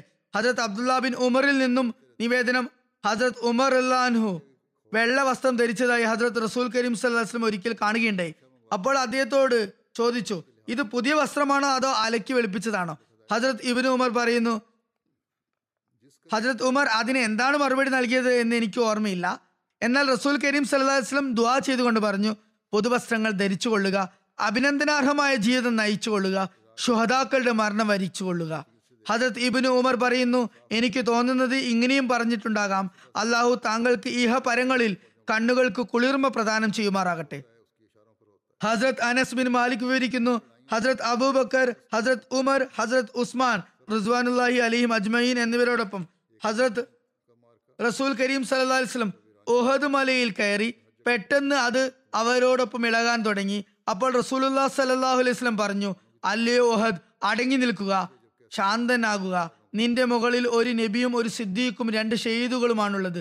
ഹജ്രത് അബീ ബിൻ കാബിൽ നിന്നും നിവേദനം, റസൂൽ കരീം സല്ലല്ലാഹു അലൈഹി വസല്ലം പറഞ്ഞു, ജിബ്രീൽ എന്നോട് ഇങ്ങനെ പറയുകയുണ്ടായി, ഹജ്രത് ഉമറിന്റെ വഫാത്തിൽ മുസ്ലിം ലോകം ഒന്നടങ്കം കരയുന്നതായിരിക്കും. അതുപോലെ ഹജ്രത് ഉമറിന് ഉണ്ടായിരുന്ന ഷഹാദത്ത് മോഹത്തെക്കുറിച്ച് നിവേദനമുണ്ട്. റസൂൽ കരീം സല്ലല്ലാഹു അലൈഹി വസല്ലമിന്റെ പുണ്യപത്നി ഉമ്മുൽ മോമിനിൻ ഹജ്രത് അഫ്സ വിവരിക്കുന്നു, ഞാൻ എൻ്റെ പിതാവ് ഇങ്ങനെ പറയുന്നതായി കേട്ടു, അല്ലാഹുമർസുഖ്നി ഖത്ലൻ ഫി സബീലിക വ വഫാതൻ ഫി വലദി നബീക വലദി നബീക. അല്ലയോ അല്ലാഹുവേ, നീ എനിക്ക് നിന്റെ മാർഗത്തിൽ ഷഹാദത്തിനുള്ള ഭാഗ്യം നൽകിയാലും അതുപോലെ നിന്റെ നബി സല്ലല്ലാഹു അലൈഹി വസല്ലമയുടെ പട്ടണത്തിൽ വെച്ച് എനിക്ക് മരണം നൽകിയാലും. ഹസ്രത്ത് ഹഫ്സ പറയുന്നു, ഞാൻ ചോദിച്ചു അതെങ്ങനെ സാധിക്കും? അപ്പോൾ ഹസ്രത്ത് ഉമർ റളിയല്ലാഹു അൻഹു പറഞ്ഞു, ഇന്നല്ലാഹ യഅതി ബി അംരിഹി ഇൻ അശാ. നിശ്ചയമായും അള്ളാഹു താൻ ഇച്ഛിക്കുന്ന വിധം വിധി നടപ്പിലാക്കുന്നതാണ്. ഹസ്രത്ത് ഉമർ ഷഹാദത്തിന് വേണ്ടി ചെയ്ത ദുആയെക്കുറിച്ച് ഹസ്രത്ത് മുസ്ലിം മൗദ് പറയുന്നു, ഹസ്രത്ത് ഉമർ റളിയല്ലാഹു അൻഹുവിന് അള്ളാഹുമായി എത്രത്തോളം സാമീപ്യമുണ്ടായിരുന്നു എന്നാൽ റസൂൽ കരീം സല്ലല്ലാഹു അലൈഹി വസല്ലം പറയുന്നു, എനിക്ക് ശേഷം ആരെങ്കിലും നബിയാകുമെങ്കിൽ അത് ഉമർ ആയിരിക്കും. ഇവിടെ എനിക്ക് ശേഷം എന്നതിന്റെ അർത്ഥം എനിക്ക് ശേഷം ഉടൻ തന്നെ എന്നാണ്. റസൂൽ കരീം സല്ലല്ലാഹു അലൈഹി വസല്ലം അദ്ദേഹത്തെ എത്രത്തോളം യോഗ്യനാണെന്ന് കരുതിയിരുന്നെന്നാൽ അള്ളാഹു അക്കാലത്തുള്ള ആവശ്യത്തെ മുൻനിർത്തി ആരെയെങ്കിലും ഷഹാദത്തിന്റെ പദവിയിൽ നിന്നും ഉയർത്തി നുബുവത്തിന്റെ ഉന്നത സ്ഥാനത്ത് അവരോധിക്കണമെന്ന് ഇച്ഛിക്കുകയാണെങ്കിൽ അതിന് ഏറ്റവും അനുയോജ്യൻ ഹസ്രത്ത് ഉമർ റളിയല്ലാഹു അൻഹു ആയിരുന്നു. ഹസ്രത്ത് ഉമർ റളിയല്ലാഹു അൻഹുവിന്റെ ത്യാഗങ്ങളെ കണ്ട് യൂറോപ്പിലെ കൊടിയ ഇസ്ലാം വിരുദ്ധർ പോലും ഏറ്റുപറയുന്നത് ഇത്തരത്തിൽ ത്യാഗമനോഭാവനായ അതുപോലെ ആത്മാർപ്പണം ചെയ്യുന്നവനായ ഒരാൾ വളരെ ദുർലഭമായി മാത്രമേ മനുഷ്യ ചരിത്രത്തിൽ ഉണ്ടാകുകയുള്ളൂ. അദ്ദേഹത്തിന്റെ സേവനങ്ങളെ പറ്റി അവർ എത്രത്തോളം അതിശയോക്തി പ്രകടിപ്പിക്കുന്നു എന്നാൽ ഇസ്ലാമിന്റെ പുരോഗതി മുഴുവനായും അദ്ദേഹവുമായി ബന്ധപ്പെട്ടതായി അവർ വാദിക്കുന്നു. ഹസ്രത്ത് ഉമർ ഇപ്രകാരം ദുആ ചെയ്യുമായിരുന്നു, അല്ലയോ നാഥ, എന്റെ മരണം മദീനയിൽ വെച്ചാകണമേ, അത് ഷഹാദത്ത് ആകണമേ. ഹസ്രത്ത് മുസ്ലിം മൗദ് എഴുതുന്നു, ഹസ്രത്ത് ഉമർ ഈ ദുആ സ്നേഹാധിക്യത്താൽ, അള്ളാഹുവിനോടുള്ള സ്നേഹാധിക്യത്തിലാണ് ചെയ്തത്. കാരണം ഈ ദുആ വളരെ അപകടകരമായിരുന്നു. കാരണം ഇതിന്റെ അർത്ഥം ഇപ്രകാരം വരും, ഒരു അതിശക്തനായ ശത്രു ഇസ്ലാമിക രാഷ്ട്രങ്ങളെയെല്ലാം കീഴടക്കിക്കൊണ്ട് മദീനയിലെത്തുകയും അവിടെ വെച്ച് അദ്ദേഹത്തെ ഷഹീദാക്കുകയും ചെയ്യണമെന്നാണ്. എന്നാൽ ഹൃദയങ്ങളിലുള്ളത് അറിയുന്നവനായ അള്ളാഹു ഹസ്രത്ത് ഉമറിന്റെ ഈ ആഗ്രഹത്തെ പൂർത്തിയാക്കി. എന്നാൽ മദീനയിൽ യാതൊരു ആപത്തും സംഭവിച്ചതുമില്ല. കാരണം അങ്ങനെ ഒരു ഗോപ്യമായ വശം അതിനുണ്ടായിരുന്നു. അപ്രകാരം മദീനയിൽ തന്നെയുള്ള ഒരു കാഫിറിന്റെ കൈകളാൽ അള്ളാഹു അദ്ദേഹത്തെ ഷഹീദാക്കി. എന്തായാലും ഹസ്രത്ത് ഉമറിന്റെ ദുആയിൽ നിന്നും മനസ്സിലാകുന്നത് അദ്ദേഹത്തിന്റെ വീക്ഷണത്തിൽ ദൈവവുമായി സാമീപ്യം സിദ്ധിച്ചതിന്റെ ഏറ്റവും വലിയ തെളിവ് ഒരാൾക്ക് തന്റെ ജീവൻ ദൈവമാർഗത്തിൽ ബലിയർപ്പിക്കാൻ അവസരം ലഭിക്കുന്നതാണ് എന്നാണ്. ഹസ്രത്ത് മുസ്ലിം മൗദ് റളിയല്ലാഹു അൻഹു തന്റെ ഈ പ്രഭാഷണത്തിൽ അഹമ്മദികൾക്ക് വസിയത്ത് ചെയ്തുകൊണ്ട് ഇപ്രകാരം പറഞ്ഞു, എന്നാൽ ഇന്ന് ദൈവം തന്റെ ദാസന്റെ ജീവൻ രക്ഷിക്കുന്നതിനെയാണ് ദൈവത്തിന്റെ സാമീപ്യമായി പൊതുവെ കണക്കാക്കപ്പെടുന്നത്. മറ്റൊരിടത്ത് ഹസ്രത്ത് ഉമറിന്റെ ഷഹാദത്ത് സംഭവത്തെക്കുറിച്ച് വിവരിച്ചുകൊണ്ട് ഹസ്രത്ത് മുസ്ലിം മൗദ് റളിയല്ലാഹു അൻഹു പറയുന്നു, തനിക്ക് മദീനയിൽ വെച്ച് മരണം സംഭവിക്കണമെന്നും തന്റെ മരണം ഷഹാദത്തിൻ്റെതാകണമെന്നും അദ്ദേഹം എപ്പോഴും ദുആ ചെയ്യുമായിരുന്നു. നോക്കൂ, മരണം എത്ര ഭയാനകമായ സംഗതിയാണ്. മരണം എത്തുന്ന നേരത്ത് ഏറ്റവും പ്രിയങ്കരായവർ പോലും കൈവെടിയുന്നു. പറയുന്നു, ഒരു സ്ത്രീയുടെ മകൾ ഒരിക്കൽ രോഗിണിയായി. മരണത്തെ ജനങ്ങൾ എത്രത്തോളം ഭയക്കുന്നു എന്നതിനെ കുറിച്ച് ഹസ്രത്ത് മുസ്ലിം മൗദ് റളിയല്ലാഹു അൻഹു ഒരു സംഭവം വിവരിക്കുന്നതാണിത്. അങ്ങനെ ഒരു ഭയത്തെക്കുറിച്ചുള്ള ഒരു സംഭവ കഥയാണിത്. ഒരു സ്ത്രീയുടെ മകൾ ഒരിക്കൽ രോഗബാധിതയായി. ദൈവമേ, എൻ്റെ മകളെ രക്ഷിക്കണമേ, അവൾക്ക് പകരം എനിക്ക് മരണം നൽകണമേ എന്ന് ആ സ്ത്രീ എപ്പോഴും വിലപിച്ച് പ്രാർത്ഥിക്കുമായിരുന്നു. തൻ്റെ മകളോട് വളരെയധികം സ്നേഹം എപ്പോഴും പ്രകടിപ്പിക്കുമായിരുന്നു. ഒരു രാത്രി യാദൃശ്ചികമായി ആ സ്ത്രീയുടെ പശുവിൻ്റെ കയർ അഴിഞ്ഞു. ആ പശു ഒരു പാത്രത്തിൽ വായിട്ടു. അങ്ങനെ അതിൻ്റെ തല അതിൽ കുടുങ്ങി. ആ പശു തലയിൽ കുടവുമായി അങ്ങും ഇങ്ങും പരക്കം പാഞ്ഞു. അത് വെപ്രാളപ്പെട്ട് ഓടാൻ തുടങ്ങി. പശുവിൻ്റെ ശരീരത്തിൽ മുഖത്തിന് പകരം എന്തോ വലിയ വസ്തു കണ്ട് പെട്ടെന്ന് ഉറങ്ങിക്കിടന്ന ആ സ്ത്രീ കണ്ണു തുറന്നതും ആ ദൃശ്യം കണ്ടപ്പോൾ ഭയന്ന് വിറച്ചു. എന്താണിത്? പശു ആണല്ലോ അങ്ങോട്ടും ഇങ്ങോട്ടും ഓടുന്നത്, അതിൻ്റെ മുഖത്ത് വേറെ എന്തോ കാണുന്നുണ്ടല്ലോ എന്നോർത്ത് അവൾ ഭയന്നു. അവൾ കരുതി, എൻ്റെ ദുആ ചിലപ്പോൾ അള്ളാഹു സ്വീകരിച്ചു കാണും, ഇസ്രായേൽ ചിലപ്പോൾ എൻ്റെ ജീവൻ എടുക്കാൻ വന്നതായിരിക്കും. അപ്പോൾ ആ സ്ത്രീ നിയന്ത്രണം വിട്ടു പറഞ്ഞു, ഇസ്രായേലേ, ഞാനല്ല രോഗി, ആ കിടക്കുന്നവളാണ്, അവളുടെ ജീവൻ എടുത്തോളൂ. മകളെ ചൂണ്ടിക്കാണിച്ചുകൊണ്ട് ആ സ്ത്രീ അങ്ങനെ പറഞ്ഞു. ഹസ്രത്ത് മുസ്ലിം മൗദ് റളിയല്ലാഹു അൻഹു പറയുന്നു, ജീവൻ എല്ലാവർക്കും പ്രിയപ്പെട്ടതാണ്. അതിനെ രക്ഷിക്കാനായി ഒരു മനുഷ്യൻ എന്ത് തന്ത്രവും പ്രയോഗിക്കും. അത് വരെ പറഞ്ഞിട്ടുണ്ടായിരുന്നതും പ്രാർത്ഥിച്ചു കൊണ്ടിരുന്നതും ആ സ്ത്രീ എന്തായിരുന്നു? അതിന് തിരിച്ചായിരുന്നു ആ ആ സമയത്ത് അവർ പറഞ്ഞത്. എന്നാൽ ശരിക്കും അങ്ങനെ ഒരു അപകടം മുന്നിൽ കണ്ടപ്പോൾ തന്റെ മകളെ കാണിച്ചുകൊണ്ട് ആ സ്ത്രീ പറഞ്ഞു, ഇവളുടെ ജീവൻ എടുത്തുകൊള്ളൂ. പറയുന്നു, മനുഷ്യൻ തന്റെ പ്രാണൻ രക്ഷിക്കാനായി എന്തിനും മിനക്കെടും. ചികിത്സ നടത്തി നടത്തി പാപ്പരാകാനും തയ്യാറാകും. എന്നാൽ അതേ ജീവൻ തന്നെ ദൈവത്തിനായി സമർപ്പിക്കാൻ സഹാബാക്കൾക്ക് എത്രമാത്രം ആവേശവും താല്പര്യവും ഉണ്ടായിരുന്നെന്നാൽ നോക്കുക. ഹസ്രത്ത് ഉമർ റളിയല്ലാഹു അൻഹു തനിക്ക് മദീനയിൽ വെച്ച് ഷഹാദത്തിനുള്ള സൗഭാഗ്യം ലഭിക്കണമേ എന്ന് ദുആ ചെയ്യുകയായിരുന്നു ചെയ്തത്. ഹസ്രത്ത് മുസ്ലിം റളിയല്ലാഹു അൻഹു പറയുന്നു, ഞാൻ ചിന്തിക്കാറുണ്ട് ഹസ്രത്ത് ഉമർ റളിയല്ലാഹു അൻഹുവിന്റെ ദുആ എത്രമാത്രം ഭയാനകമായിരുന്നു. അതിന്റെ അർത്ഥം ഇപ്രകാരമാണ്: ശത്രുക്കൾ മദീന വരെ കടന്നുകയറ്റം നടത്തുകയും അവിടെയുള്ള തിരുവോരങ്ങളിൽ വെച്ച് ഹസ്രത്ത് ഉമറിനെ ഷഹീദാക്കുകയും ചെയ്യുക എന്നതായിരുന്നു അതിന്റെ അർത്ഥം. എന്നാൽ അള്ളാഹു അദ്ദേഹത്തിന്റെ ദുആ മറ്റൊരു രീതിയിൽ പൂർത്തിയാക്കുകയുണ്ടായി. മുസ്ലിം എന്ന് പറയപ്പെടുന്ന ഒരു വ്യക്തിയുടെ കൈകളാൽ തന്നെ അദ്ദേഹം ഷഹീദായി. ഷഹീദാക്കിയ ആൾ കാഫിറാണെന്ന് എന്നും പറയപ്പെടുന്നുണ്ട്, എന്നാൽ മുസ്ലിം ആണെന്നും ചില നിവേദനങ്ങളിൽ കാണാം. എന്നാൽ പൊതുവെ കാഫിറാണെന്ന് തന്നെയാണ് അംഗീകരിക്കപ്പെട്ടത്. അതുപോലെ ഹസ്രത്ത് മുസ്ലിം ഓതും ഒരിടത്ത് കാഫിർ എന്ന് പറയുകയും മറ്റൊരിടത്ത് മുസ്ലിം എന്ന് പറയപ്പെടുന്ന ആള് എന്നും പറയുകയുണ്ടായി. അതായത് മുസ്ലിം ആയിരുന്നോ കാഫിർ ആയിരുന്നോ എന്ന് സ്വയം തന്നെ നിശ്ചയമില്ലാത്ത നിലയിൽ വിവരിക്കുകയുണ്ടായി. ചിലരുടെ അഭിപ്രായത്തിൽ ആ വ്യക്തി മുസ്ലിം ആയിരുന്നില്ല. മുസ്ലിം മൗത്ത് സ്വയം തന്നെ പറയുകയാണ്, ചിലരുടെ അഭിപ്രായത്തിൽ ആ വ്യക്തി മുസ്ലിമേ ആയിരുന്നില്ല. എന്തായാലും അയാൾ ഒരു അടിമയായിരുന്നു. അയാളെ കൊണ്ട് അള്ളാഹു ഹസ്രത്ത് ഉമർ റളിയല്ലാഹുവിനെ ഷഹീദാക്കി. ഒരാൾ എന്തെങ്കിലും കാര്യം ആഗ്രഹിക്കുന്നെങ്കിൽ, അത് ഇഷ്ടപ്പെടുന്നെങ്കിൽ, അത് അയാൾക്ക് ഒരിക്കലും തന്നെ പ്രയാസകരമായ ഒരു സംഗതിയായി മാറുന്നതല്ല. ഹസ്രത്ത് മുസ്ലിം മൗത്ത് റളിയല്ലാഹു അൻഹു ഈ സംഭവം ഒരു ഖുത്ബയിൽ വിവരിച്ചതാണ്. ഹസ്രത്ത് ഉമറിന്റെ ഷഹാദത്തും വഫാത്തും സംബന്ധിച്ച് സഹാബാക്കളുടെ പ്രതികരണം എന്താണെന്ന് വിവരിക്കാം. ഹസ്രത്ത് അബൂ ദർദ തന്റെ പിതാവിൽ നിന്നും നിവേദനം ചെയ്യുന്നു, ഹസ്രത്ത് ഔഫിന് മാലിക് ഒരിക്കലൊരു സ്വപ്നം കണ്ടു. ഒരു മൈതാനത്ത് ആളുകൾ തടിച്ചുകൂടിയിരിക്കുകയാണ്. അതിലൊരു വ്യക്തി മറ്റുള്ളവരെക്കാൾ മൂന്ന് മുഴം കൂടുതൽ പൊക്കമുള്ള വ്യക്തിയായിരുന്നു. ഞാൻ ചോദിച്ചു, ഇതാരാണ്? ഉമർ ബിൻ ഖത്താബ് എന്ന് മറുപടി ലഭിച്ചു. ഞാൻ ചോദിച്ചു, മറ്റുള്ളവരെക്കാൾ ഇത്ര എത്രമാത്രം എന്തുകൊണ്ട് ഉയരത്തിൽ പൊക്കത്തിൽ അദ്ദേഹമുണ്ട്? പറഞ്ഞു, ഇദ്ദേഹത്തിൽ മൂന്ന് ഗുണങ്ങളുണ്ട്. ഒന്ന്, അള്ളാഹുവിന്റെ കാര്യത്തിൽ അദ്ദേഹം ആരുടെയും പരിഹാസ വാക്കുകളെയോ ശാപവാക്കുകളെയോ വകവയ്ക്കുകയില്ല. രണ്ട്, അദ്ദേഹം ദൈവമാർഗത്തിൽ ഷഹാദത്ത് വരിക്കുന്ന ആളാണ്. മൂന്ന്, അദ്ദേഹം ഖലീഫയാണ്. അദ്ദേഹത്തെ അള്ളാഹു ഖലീഫയാക്കുന്നതാണ്. തുടർന്ന് ഹസ്രത്ത് ഔഫ് ഹസ്രത്ത് അബൂബക്കറിന്റെ അടുത്ത് ചെന്നു. എന്നിട്ട് അദ്ദേഹത്തോട് കാര്യം പറഞ്ഞു. ഹസ്രത്ത് അബൂബക്കർ റളിയല്ലാഹു ഹസ്രത്ത് ഉമർ റളിയല്ലാഹുവിനോട് പറഞ്ഞു, ഈ കാര്യം അവതരിപ്പിച്ചു. അതിനായി അദ്ദേഹത്തെ വിളിച്ചു വരുത്തി. ഹസ്രത്ത് ഔഫ് എവിടെ നിന്നെങ്കിലും കേട്ടതല്ല, മറിച്ച് തന്റെ സ്വപ്നത്തെ കുറിച്ച് പറയാനായിരുന്നു ഹസ്രത്ത് അബൂബക്കർ റളിയല്ലാഹുവിന്റെ അടുത്ത് വന്നത്. അപ്പോൾ ഹസ്രത്ത് അബൂബക്കർ ഖലീഫ ആയിരുന്നു. ഹസ്രത്ത് അബൂബക്കർ ഹസ്രത്ത് ഉമറിനെ വിളിപ്പിച്ചു, എന്നിട്ട് സുവാർത്ത അറിയിച്ചു. തുടർന്ന് ഹസ്രത്ത് ഔഫിനോട് പറഞ്ഞു, താങ്കൾ കണ്ട ആ സ്വപ്നം ഇവിടെ വിവരിക്കുക. നിവേദകൻ പറയുന്നു, ഖലീഫയായി തിരഞ്ഞെടുക്കപ്പെടും എന്ന ഭാഗം വരെ എത്തിയപ്പോൾ ഹസ്രത്ത് ഉമർ റളിയല്ലാഹു അദ്ദേഹത്തെ വഴക്ക് പറഞ്ഞു നിശബ്ദനാക്കി. കാരണം ഹസ്രത്ത് അബൂബക്കർ അവിടെ ജീവിച്ചിരിക്കുമ്പോഴുള്ള സംഭവമാണിത്. പിന്നീട് ഹസ്രത്ത് ഉമർ ഖലീഫ ആയപ്പോൾ അദ്ദേഹം സിറിയയിലേക്ക് യാത്ര പോവുകയുണ്ടായി. അദ്ദേഹം പ്രഭാഷണം നിർവഹിക്കുകയായിരുന്നു. അദ്ദേഹം ഹസ്രത്ത് ഔഫിനെ കണ്ടു.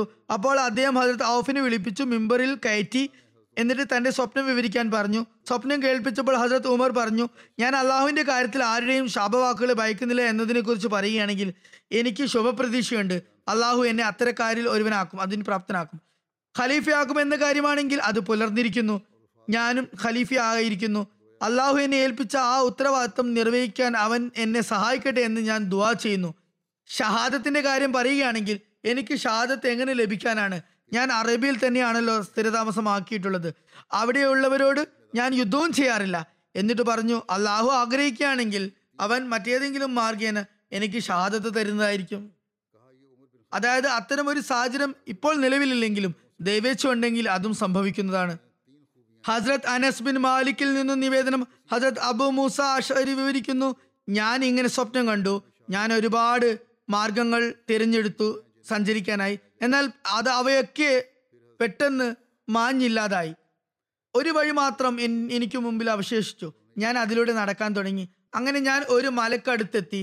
അതിൽ ഞാൻ റസൂലുള്ളാഹി സ്വല്ലല്ലാഹു അലൈഹി വസല്ലമയെ കാണുകയുണ്ടായി. കൂടെ ഹസ്രത്ത് അബൂബക്കർ റളിയല്ലാഹു അൻഹു ഒരു വശത്തുണ്ടായിരുന്നു. ഹസ്രത്ത് ഉമറിനെ തിരുനബി സല്ലല്ലാഹു അലൈഹി വസല്ലം ആംഗ്യം കാണിച്ച് വിളിച്ചു, ഇങ്ങോട്ട് വരിക എന്ന് പറഞ്ഞു. അപ്പോൾ ഞാൻ പറഞ്ഞു, ഇന്നാ ലില്ലാഹി വ ഇന്നാ ഇലൈഹി റാജിഊൻ, അള്ളാഹു ആണ് അമീറുൽ മുഅ്മിനീൻ വഫാത്തായിരിക്കുന്നു. ഹസ്രത്ത് അനസ് പറയുന്നു, ഹൃദയ മനസ്സിൽ പറയുകയാണ്, ഹസ്രത്ത് അനസ് പറയുന്നു, താങ്കൾ ഈ സ്വപ്നം ഹസ്രത്ത് ഉമറിനെ എഴുതി അറിയിക്കരുത്.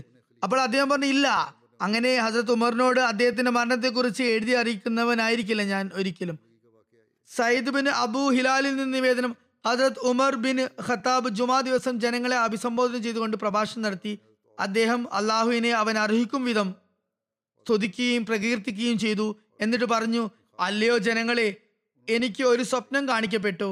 എന്റെ മരണം സമീപസ്ഥമായിരിക്കുന്നു എന്ന് ഞാൻ അതിൽ നിന്നും മനസ്സിലാക്കുന്നു.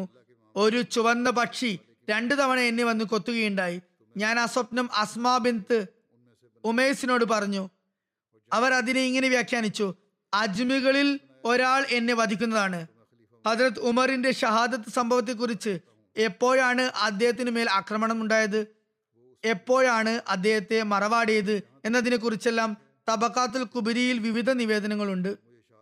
തബഖാത്തുൽ കുബറയിൽ എഴുതിയിരിക്കുന്നു, ഹദ്രത്ത് ഉമറിനു മേൽ ബുധനാഴ്ചയാണ് ആക്രമണം നടന്നത്, വ്യാഴ്ചയാണ് അദ്ദേഹം വഫാത്തായത്.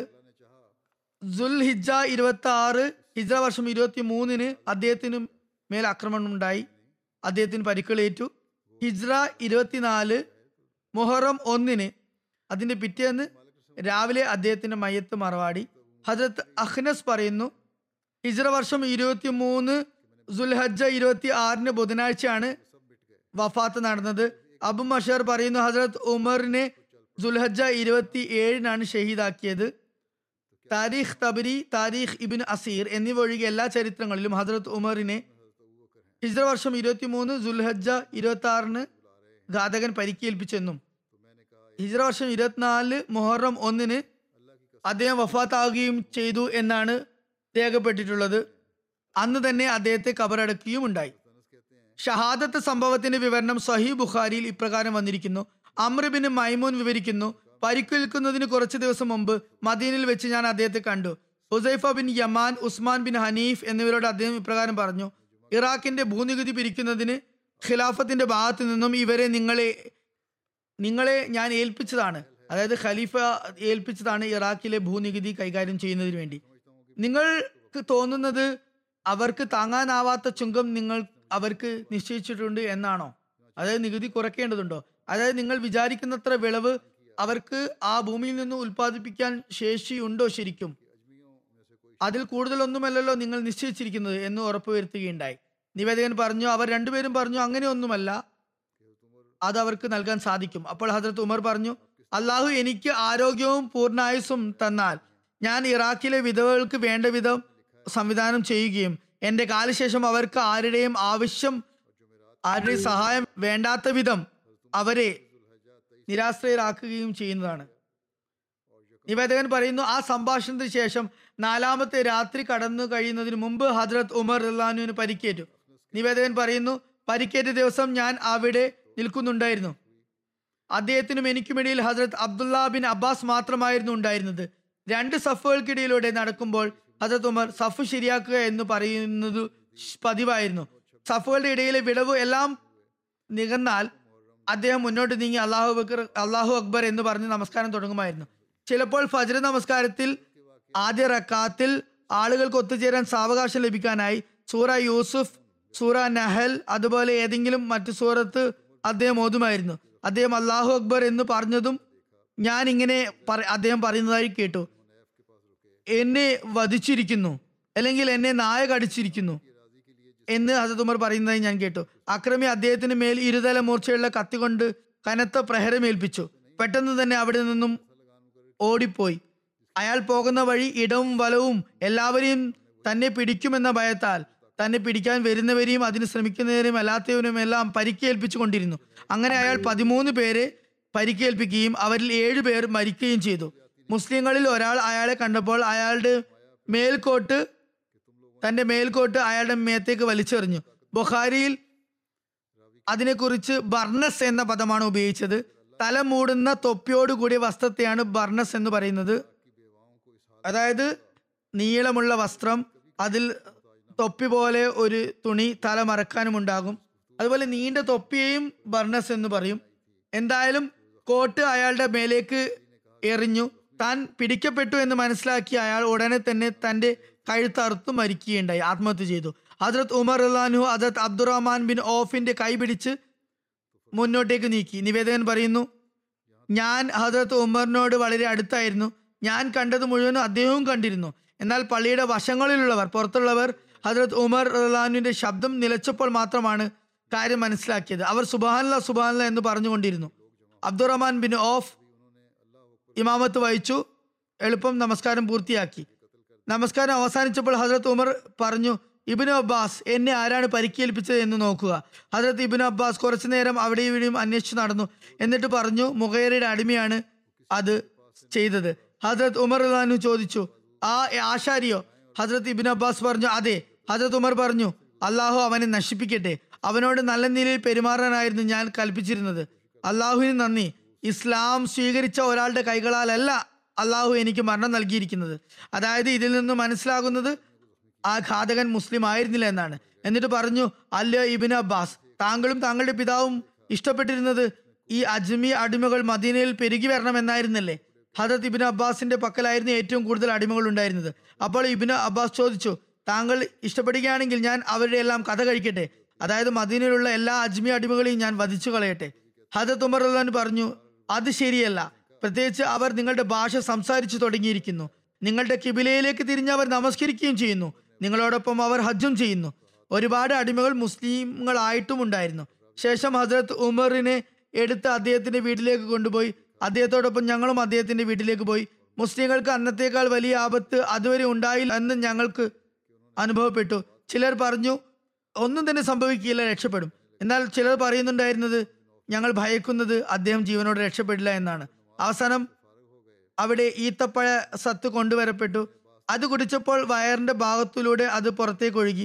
പിന്നീട് പാൽ കൊണ്ടുവന്നു, അത് കുടിച്ചപ്പോൾ മുറിവിലൂടെ അത് പുറത്തു പോയപ്പോൾ അങ്ങയുടെ അദ്ദേഹത്തിന്റെ വഫാത്ത് സംഭവിക്കാൻ പോകുന്നു എന്ന് ജനങ്ങൾ മനസ്സിലാക്കി. അമർ ബിൻ മൈമൂൻ പറയുന്നു, പിന്നീട് ഞങ്ങൾ ഉമർ റളിയല്ലാഹുവിന്റെ അരികിലെത്തി. മറ്റുള്ളവരും വന്നുകൊണ്ട് അങ്ങയെ പ്രശംസിക്കാൻ തുടങ്ങി. ഒരു യുവാവ് പറഞ്ഞു, അമീറുൽ മുഅ്മിനീൻ, താങ്കൾ റസൂൽ കരീം സ്വല്ലല്ലാഹു അലൈഹി വസല്ലമയുടെ സഹാബിയാണെന്നതിൽ സന്തോഷിക്കുക, താങ്കൾക്ക് ആ അന്തസ്സ് ലഭിച്ചിരിക്കുന്നു. അതുപോലെ താങ്കൾക്ക് നന്നായി അറിയുന്നത് പോലെ ആദ്യകാലത്ത് തന്നെ താങ്കൾക്ക് ഇസ്ലാം സ്വീകരിക്കാനും സാധിച്ചിരിക്കുന്നു. മാത്രമല്ല താങ്കൾ ഖലീഫയുമായിരിക്കുന്നു. ആദ്യം താങ്കൾ നീതിപൂർവ്വം പ്രവർത്തിച്ചു, ഇപ്പോൾ ഷഹാദത്തും വരിച്ചിരിക്കുന്നു. ഹദ്റത്ത് ഉമർ പറഞ്ഞു, ഞാൻ ആഗ്രഹിക്കുന്നത് രണ്ട് കാര്യങ്ങളും, നന്മ തിന്മകൾ രണ്ടും, എനിക്ക് ലഭിക്കേണ്ട ശിക്ഷയും അതുപോലെ എനിക്ക് ലഭിക്കേണ്ട പ്രതിഫലവും രണ്ടും അള്ളാഹു തുല്യമായി കണക്കാക്കിക്കൊണ്ട് എനിക്ക് ശിക്ഷയും വേണ്ട എനിക്ക് പ്രതിഫലവും വേണ്ട എന്നതാണ്. അങ്ങനെ ആ വ്യക്തി പുറംതിരിഞ്ഞ് പോകുമ്പോൾ അയാളുടെ കീഴ്മുണ്ട് നിലത്ത് ഉരസുന്നുണ്ടായിരുന്നു. ഹദ്റത്ത് ഉമർ പറഞ്ഞു, ആ യുവാവിനെ തിരിച്ച് എൻ്റെ അടുത്തേക്ക് വിളിപ്പിക്കുക.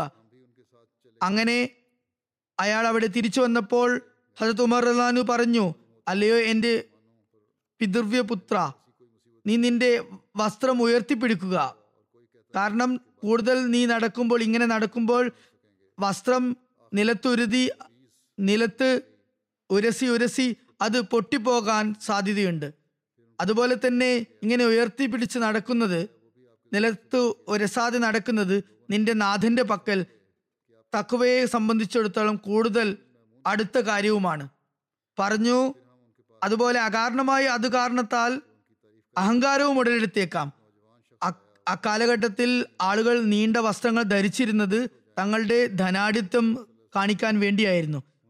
അതുകൊണ്ട് പറഞ്ഞു, നിനക്ക് അഹങ്കാരം ഉടലെടുക്കാൻ അത് സാധ്യതയുണ്ട്, അതുകൊണ്ട് ഉയർത്തി നടന്നാൽ അത് തഖ്വയുടെ അടുത്ത സംഗതിയായിരിക്കും.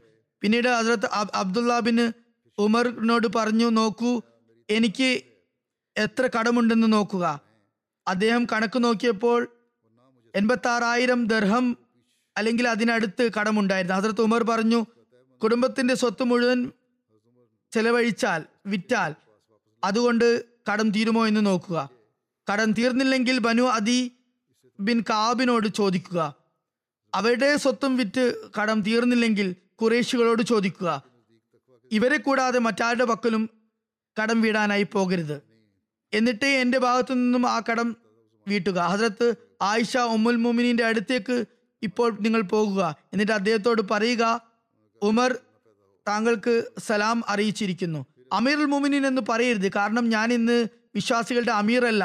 അദ്ദേഹം അവരോട് പറയണം, ഉമർ ബിൻ ഖത്താബ് ഒരു കാര്യത്തിന് വേണ്ടി അനുവാദം തേടുന്നു, അതായത് അദ്ദേഹം തൻ്റെ രണ്ട് സുഹൃത്തുക്കളോടൊപ്പം കബറടക്കം ചെയ്യപ്പെടാൻ ആഗ്രഹിക്കുന്നു.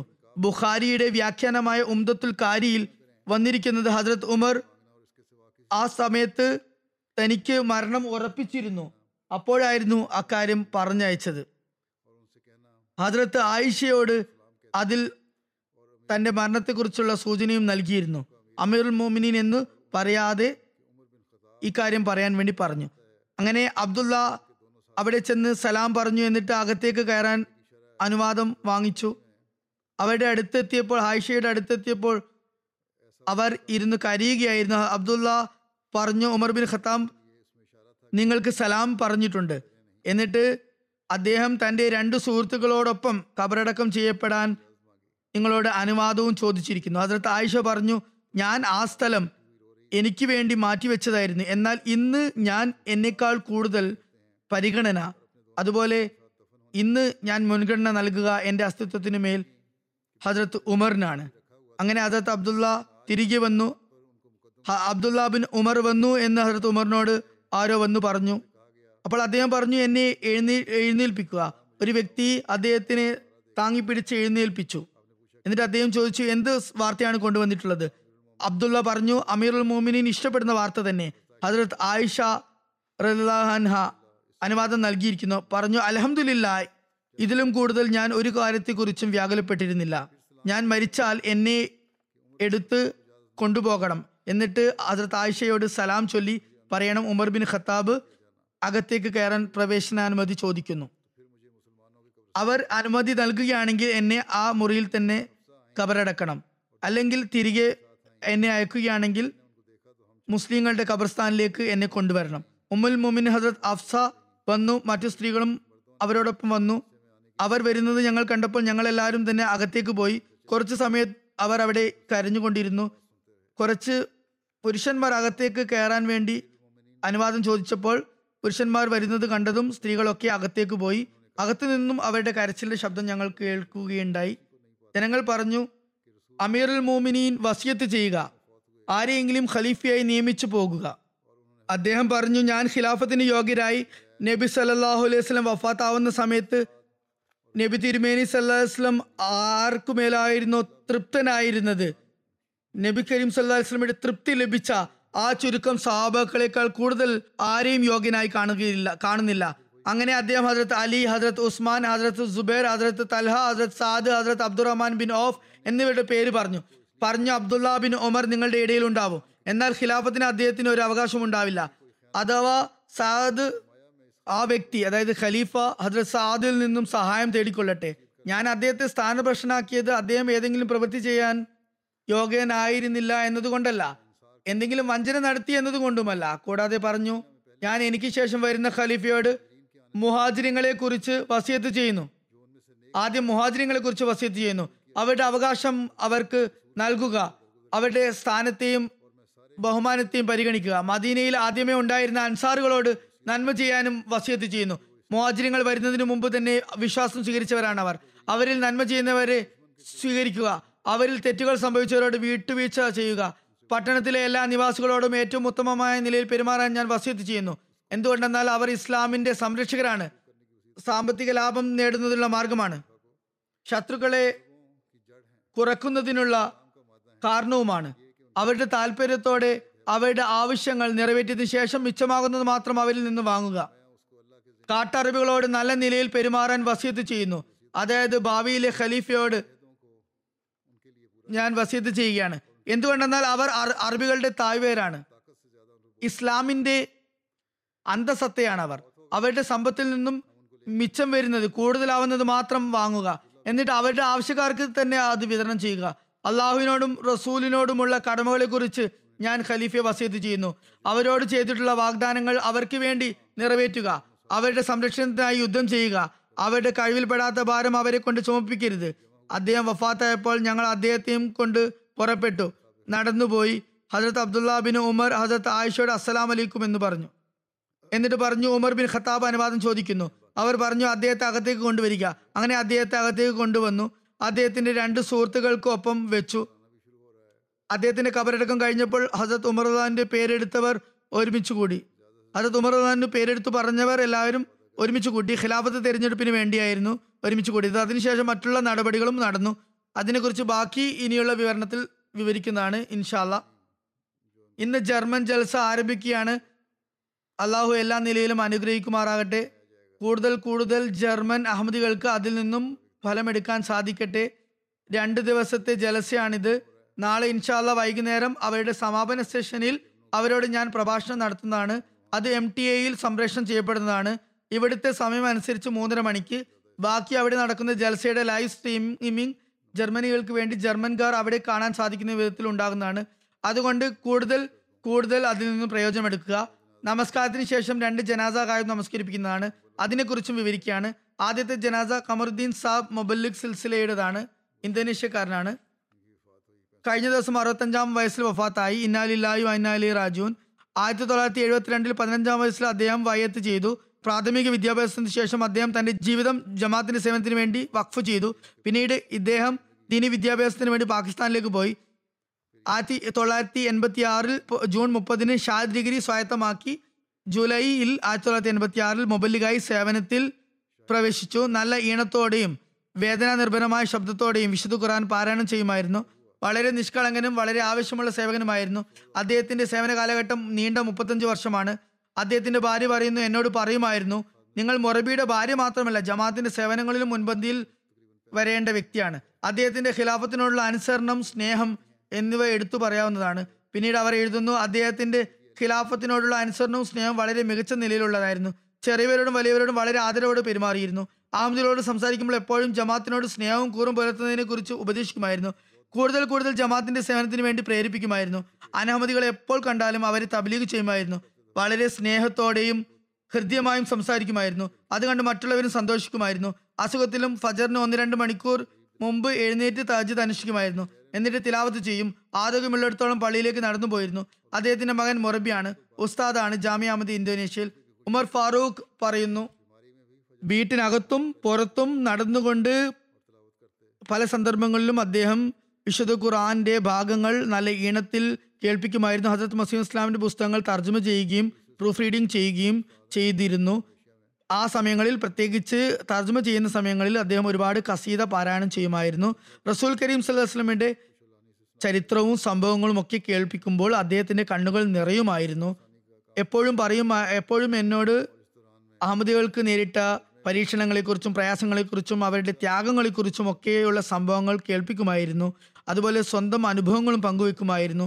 എപ്രകാരമായിരുന്നു അദ്ദേഹത്തിന് പ്രയാസങ്ങൾ നേരിട്ടിരുന്നത് എന്ന് വിവരിക്കുമായിരുന്നു. ചെറിയ മകൻ പറയുന്നു, സഫറുല്ലാ ഖാൻ സാബ് അദ്ദേഹം വളരെ ധൈര്യവാനും സ്ഥൈര്യവാനും ആയിരുന്നു. വളരെ ലളിതമായ ജീവിതമായിരുന്നു കഴിച്ചു കൂട്ടിയിരുന്നത്. മിതവ്യയത്തിനായിരുന്നു അദ്ദേഹം മുൻതൂക്കം നൽകിയിരുന്നത്. അള്ളാഹു മഗ്ഫിറത്തോടും കാരുണ്യത്തോടും കൂടി പെരുമാറട്ടെ. അദ്ദേഹത്തിന്റെ പദവികൾ ഉയർത്തുമാറാകട്ടെ. അടുത്ത ജനാസ സബിയ ഹാറൂൻ സാഹിബ, വൈഫ് ഓഫ് സുൽത്താൻ ഹാറൂൻ ഖാൻ സാഹിബ് മർഹൂമിൻ്റെതാണ്. കഴിഞ്ഞ ദിവസം എഴുപത്തി മൂന്നാമത്തെ വയസ്സിൽ അവർ വഫാത്തായി. ഇന്നാലില്ലാഹി വ ഇന്നാ ഇലൈഹി റാജിഊൻ. സബിയ ഹാറൂൻ സാഹിബയുടെ കുടുംബത്തിൽ അഹമ്മദിയത്ത് ആദ്യമായി വരുന്നത് അവരുടെ പിതാവ് ബയത്ത് ചെയ്തതോടുകൂടിയാണ്. പതിനെട്ടാമത്തെ വയസ്സിൽ ഗവേഷണ നിരീക്ഷണങ്ങൾക്ക് ശേഷം അദ്ദേഹം ഹദരത്ത് മുസ്ലിം റളിയല്ലാഹുവിന്റെ കൈകളിൽ ബയത്ത് ചെയ്യുകയുണ്ടായി. പിന്നീട് മർഹൂമയുടെ പിതാമഹൻ, അതായത് പിതാമഹൻ തൻ്റെ മകന് ശേഷം ബൈഅത്ത് ചെയ്യുകയുണ്ടായി. അള്ളാഹു അവർക്ക് മൂന്ന് ആൺകുട്ടികളും മൂന്ന് പെൺകുട്ടികളുമാണ് നൽകിയിരിക്കുന്നത്. ഒരു മകൻ ഹജരത്ത് ഖലീഫുൽ റാബി റഹ്മത്തുള്ളാഹിന്റെ മരുമകനുമാണ്. അവരുടെ മൂത്ത മകൻ സുൽത്താൻ മുഹമ്മദ് ഖാൻ പറയുന്നു, എൻ്റെ മാതാവിൻ്റെ ഏറ്റവും മൂത്ത മകൻ രണ്ട് വയസ്സ് പ്രായമുള്ളപ്പോൾ അപകടം സംഭവിച്ച് വഫാത്താകുകയുണ്ടായി. ഹജരത്ത് ഖലീഫുൽ മസീഹ് സാലിസ് ജനാസ നമസ്കരിപ്പിച്ചു. അപ്പോൾ പറയുകയുണ്ടായി, അള്ളാഹു നിയമുൽ ബദൽ, പകരം നല്ല പ്രതിഫലം എന്ന നിലയിൽ നല്ല മകനെ തന്നെ നൽകട്ടെ, വളരെ സുന്ദരനും വളരെ ദീർഘായുഷ്മാനുമായ ഒരു മകനെ നൽകട്ടെ. എന്നിട്ട് അവരുടെ ഭർത്താവിനോട്, എൻ്റെ പിതാവ് മലിക് സുൽത്താൻ സാഹിബിനോട് പറഞ്ഞു, താങ്കളുടെ ചുമലിനോട് ചുമൽ ചേർത്ത് ആ കുട്ടി നിൽക്കുന്നതായി ഞാൻ കാണുന്നു. എന്നിട്ട് അദ്ദേഹത്തിൻ്റെ അവരുടെ മകൻ സുൽത്താൻ പറയുന്നു, ചെറുപ്പം മുതൽ ഇതുവരെ എനിക്ക് എൻ്റെ മാതാവിനോടൊപ്പം ഒരുപാട് സമയം ചെലവഴിക്കാൻ സാധിച്ചിരിക്കുന്നു എന്നതിൽ ഞാൻ ഭാഗ്യവാനാണ്. ഒരുപാട് സ്നേഹനിധിയായ, തെറ്റുകളൊക്കെ പുറത്തു തരുന്ന ഒരു മാതാവായിരുന്നു. ഒരിക്കലും പരിദോഷണം ചെയ്യുമായിരുന്നില്ല. അവരുടെ മകൾ മഹ്മൂദ സുൽത്താന പറയുന്നു, എൻ്റെ മാതാവ് സൽപ്രകൃതിയും അതുപോലെ നിശബ്ദ പ്രകൃതിയുമായിരുന്നു. ഒരുപാട് ഉന്നത ധാർമ്മിക ഗുണങ്ങളുടെ ഉടമയായിരുന്നു. ജമാഅത്തിനോട് യഥാർത്ഥ അനുരാഗം ഉള്ള സ്ത്രീയും ഖിലാഫത്തിനോട് സ്നേഹമുള്ള സ്ത്രീയും കൂറുള്ള സ്ത്രീയും ആയിരുന്നു. അതുപോലെ തന്നെ അക്കാര്യത്തിൽ എല്ലാവരും ഉപദേശിക്കുമായിരുന്നു. സൽസ്വഭാവിയും അതുപോലെ ബന്ധുമിത്രാദികളോട് അവരുടെ കാര്യങ്ങൾ ചെയ്തു കൊടുക്കുന്ന, അവരെ പരിപാലിക്കുന്ന സ്ത്രീയുമായിരുന്നു. കുടുംബം മുഴുവൻ അവരുടെ അതിഥി സൽക്കാരം വളരെ പ്രശസ്തമായിരുന്നു. ആരെയും അവർ മനസ്സ് വേദനിപ്പിച്ചിരുന്നില്ല. പരിദൂഷണം വളരെയധികം അവർ വെറുത്തിരുന്നു. എപ്പോഴും അതിൽ നിന്നും രക്ഷപ്പെടാൻ ഉപദേശിക്കുമായിരുന്നു. പരിദൂഷണം നടക്കുന്ന സദസ്സുകളിൽ നിന്നും എഴുന്നേറ്റ് പോകുകയും അവരുടെ മുഖത്തിൽ അതിനെതിരുള്ള നിരസം അവർ പ്രകടമാക്കുകയും ചെയ്തിരുന്നു. എപ്പോഴും പുറത്തു കൊടുക്കുന്ന സ്വഭാവമായിരുന്നു. പറയുന്നു, എൻ്റെ പിതാവിന് മേൽ കൊലപാതക ശ്രമം നടത്തിയ ശത്രുവിന് പോലും അവർ ബദ്ദുവ ചെയ്യുകയുണ്ടായില്ല, മറിച്ച് അള്ളാഹു അയാൾക്ക് സന്മാർഗം നൽകട്ടെ എന്ന് ദുആ ചെയ്യുന്നു ഉണ്ട് ഞാൻ എന്നാണ് പറഞ്ഞത്. അതുപോലെ ഭവനരഹിതരായ രോഗികളെ പ്രത്യേകമായ നിലയിൽ അവർ ശ്രദ്ധിക്കുമായിരുന്നു. അവരോട് വളരെയധികം കാരുണ്യം കാണിച്ചിരുന്നു. അതുപോലെ ഇടം വലം കൈ ചെയ്യുന്നത് ഇടം കൈ അറിയാത്ത വിധത്തിലായിരുന്നു അവർ സഹായം ചെയ്തിരുന്നത്. രണ്ടാമത്തെ മകൾ വജിയ സാഹിബ് പറയുന്നു, അവർ വളരെ ശാന്തപ്രകൃതിയായിരുന്നു. വളരെയധികം സദഖയും അതുപോലെ ദാനധർമ്മങ്ങളും നൽകുന്ന ഒരു സ്ത്രീയായിരുന്നു. അത് വളരെ മൗനത്തോടെ നിശബ്ദമായി ചെയ്തിരുന്നു. അതിനെക്കുറിച്ച് പറയാനോ ചർച്ച ചെയ്യാനോ അവർ ഇഷ്ടപ്പെട്ടിരുന്നില്ല. അള്ളാഹു മർഹൂമയ്ക്ക് മഗ്ഫിറത്തും കാരുണ്യവും ചൊരിയുമാറാകട്ടെ. അവരുടെ മക്കൾക്കും അവരുടെ നന്മയെ പിന്തുടരാനുള്ള തൗഫീഖ് നൽകുമാറാകട്ടെ. അൽഹംദുലില്ലാഹി നഹ്മദുഹു വ നസ്തഈനുഹു വ നസ്തഗ്ഫിറുഹു വ നഅ്മിനു ബിഹി വ നതവക്കലു അലൈഹി വ നഊസു ബില്ലാഹി മിൻ ശുറൂരി അൻഫുസിനാ വ മിൻ സയ്യിആതി അഅ്മാലിനാ മൻ യഹ്ദിഹില്ലാഹു ഫലാ മുദില്ല ലഹു ومن يضلله فلا هادي له ونشهد أن لا إله إلا الله ونشهد أن محمدا عبده ورسوله عباد الله رحمكم الله إن الله يأمر بالعدل والإحسان وإيتاء ذي القربى وينهى عن الفحشاء والمنكر والبغي يعظكم لعلكم تذكرون اذكروا الله يذكركم وادعوه يستجب لكم ولذكر الله أكبر.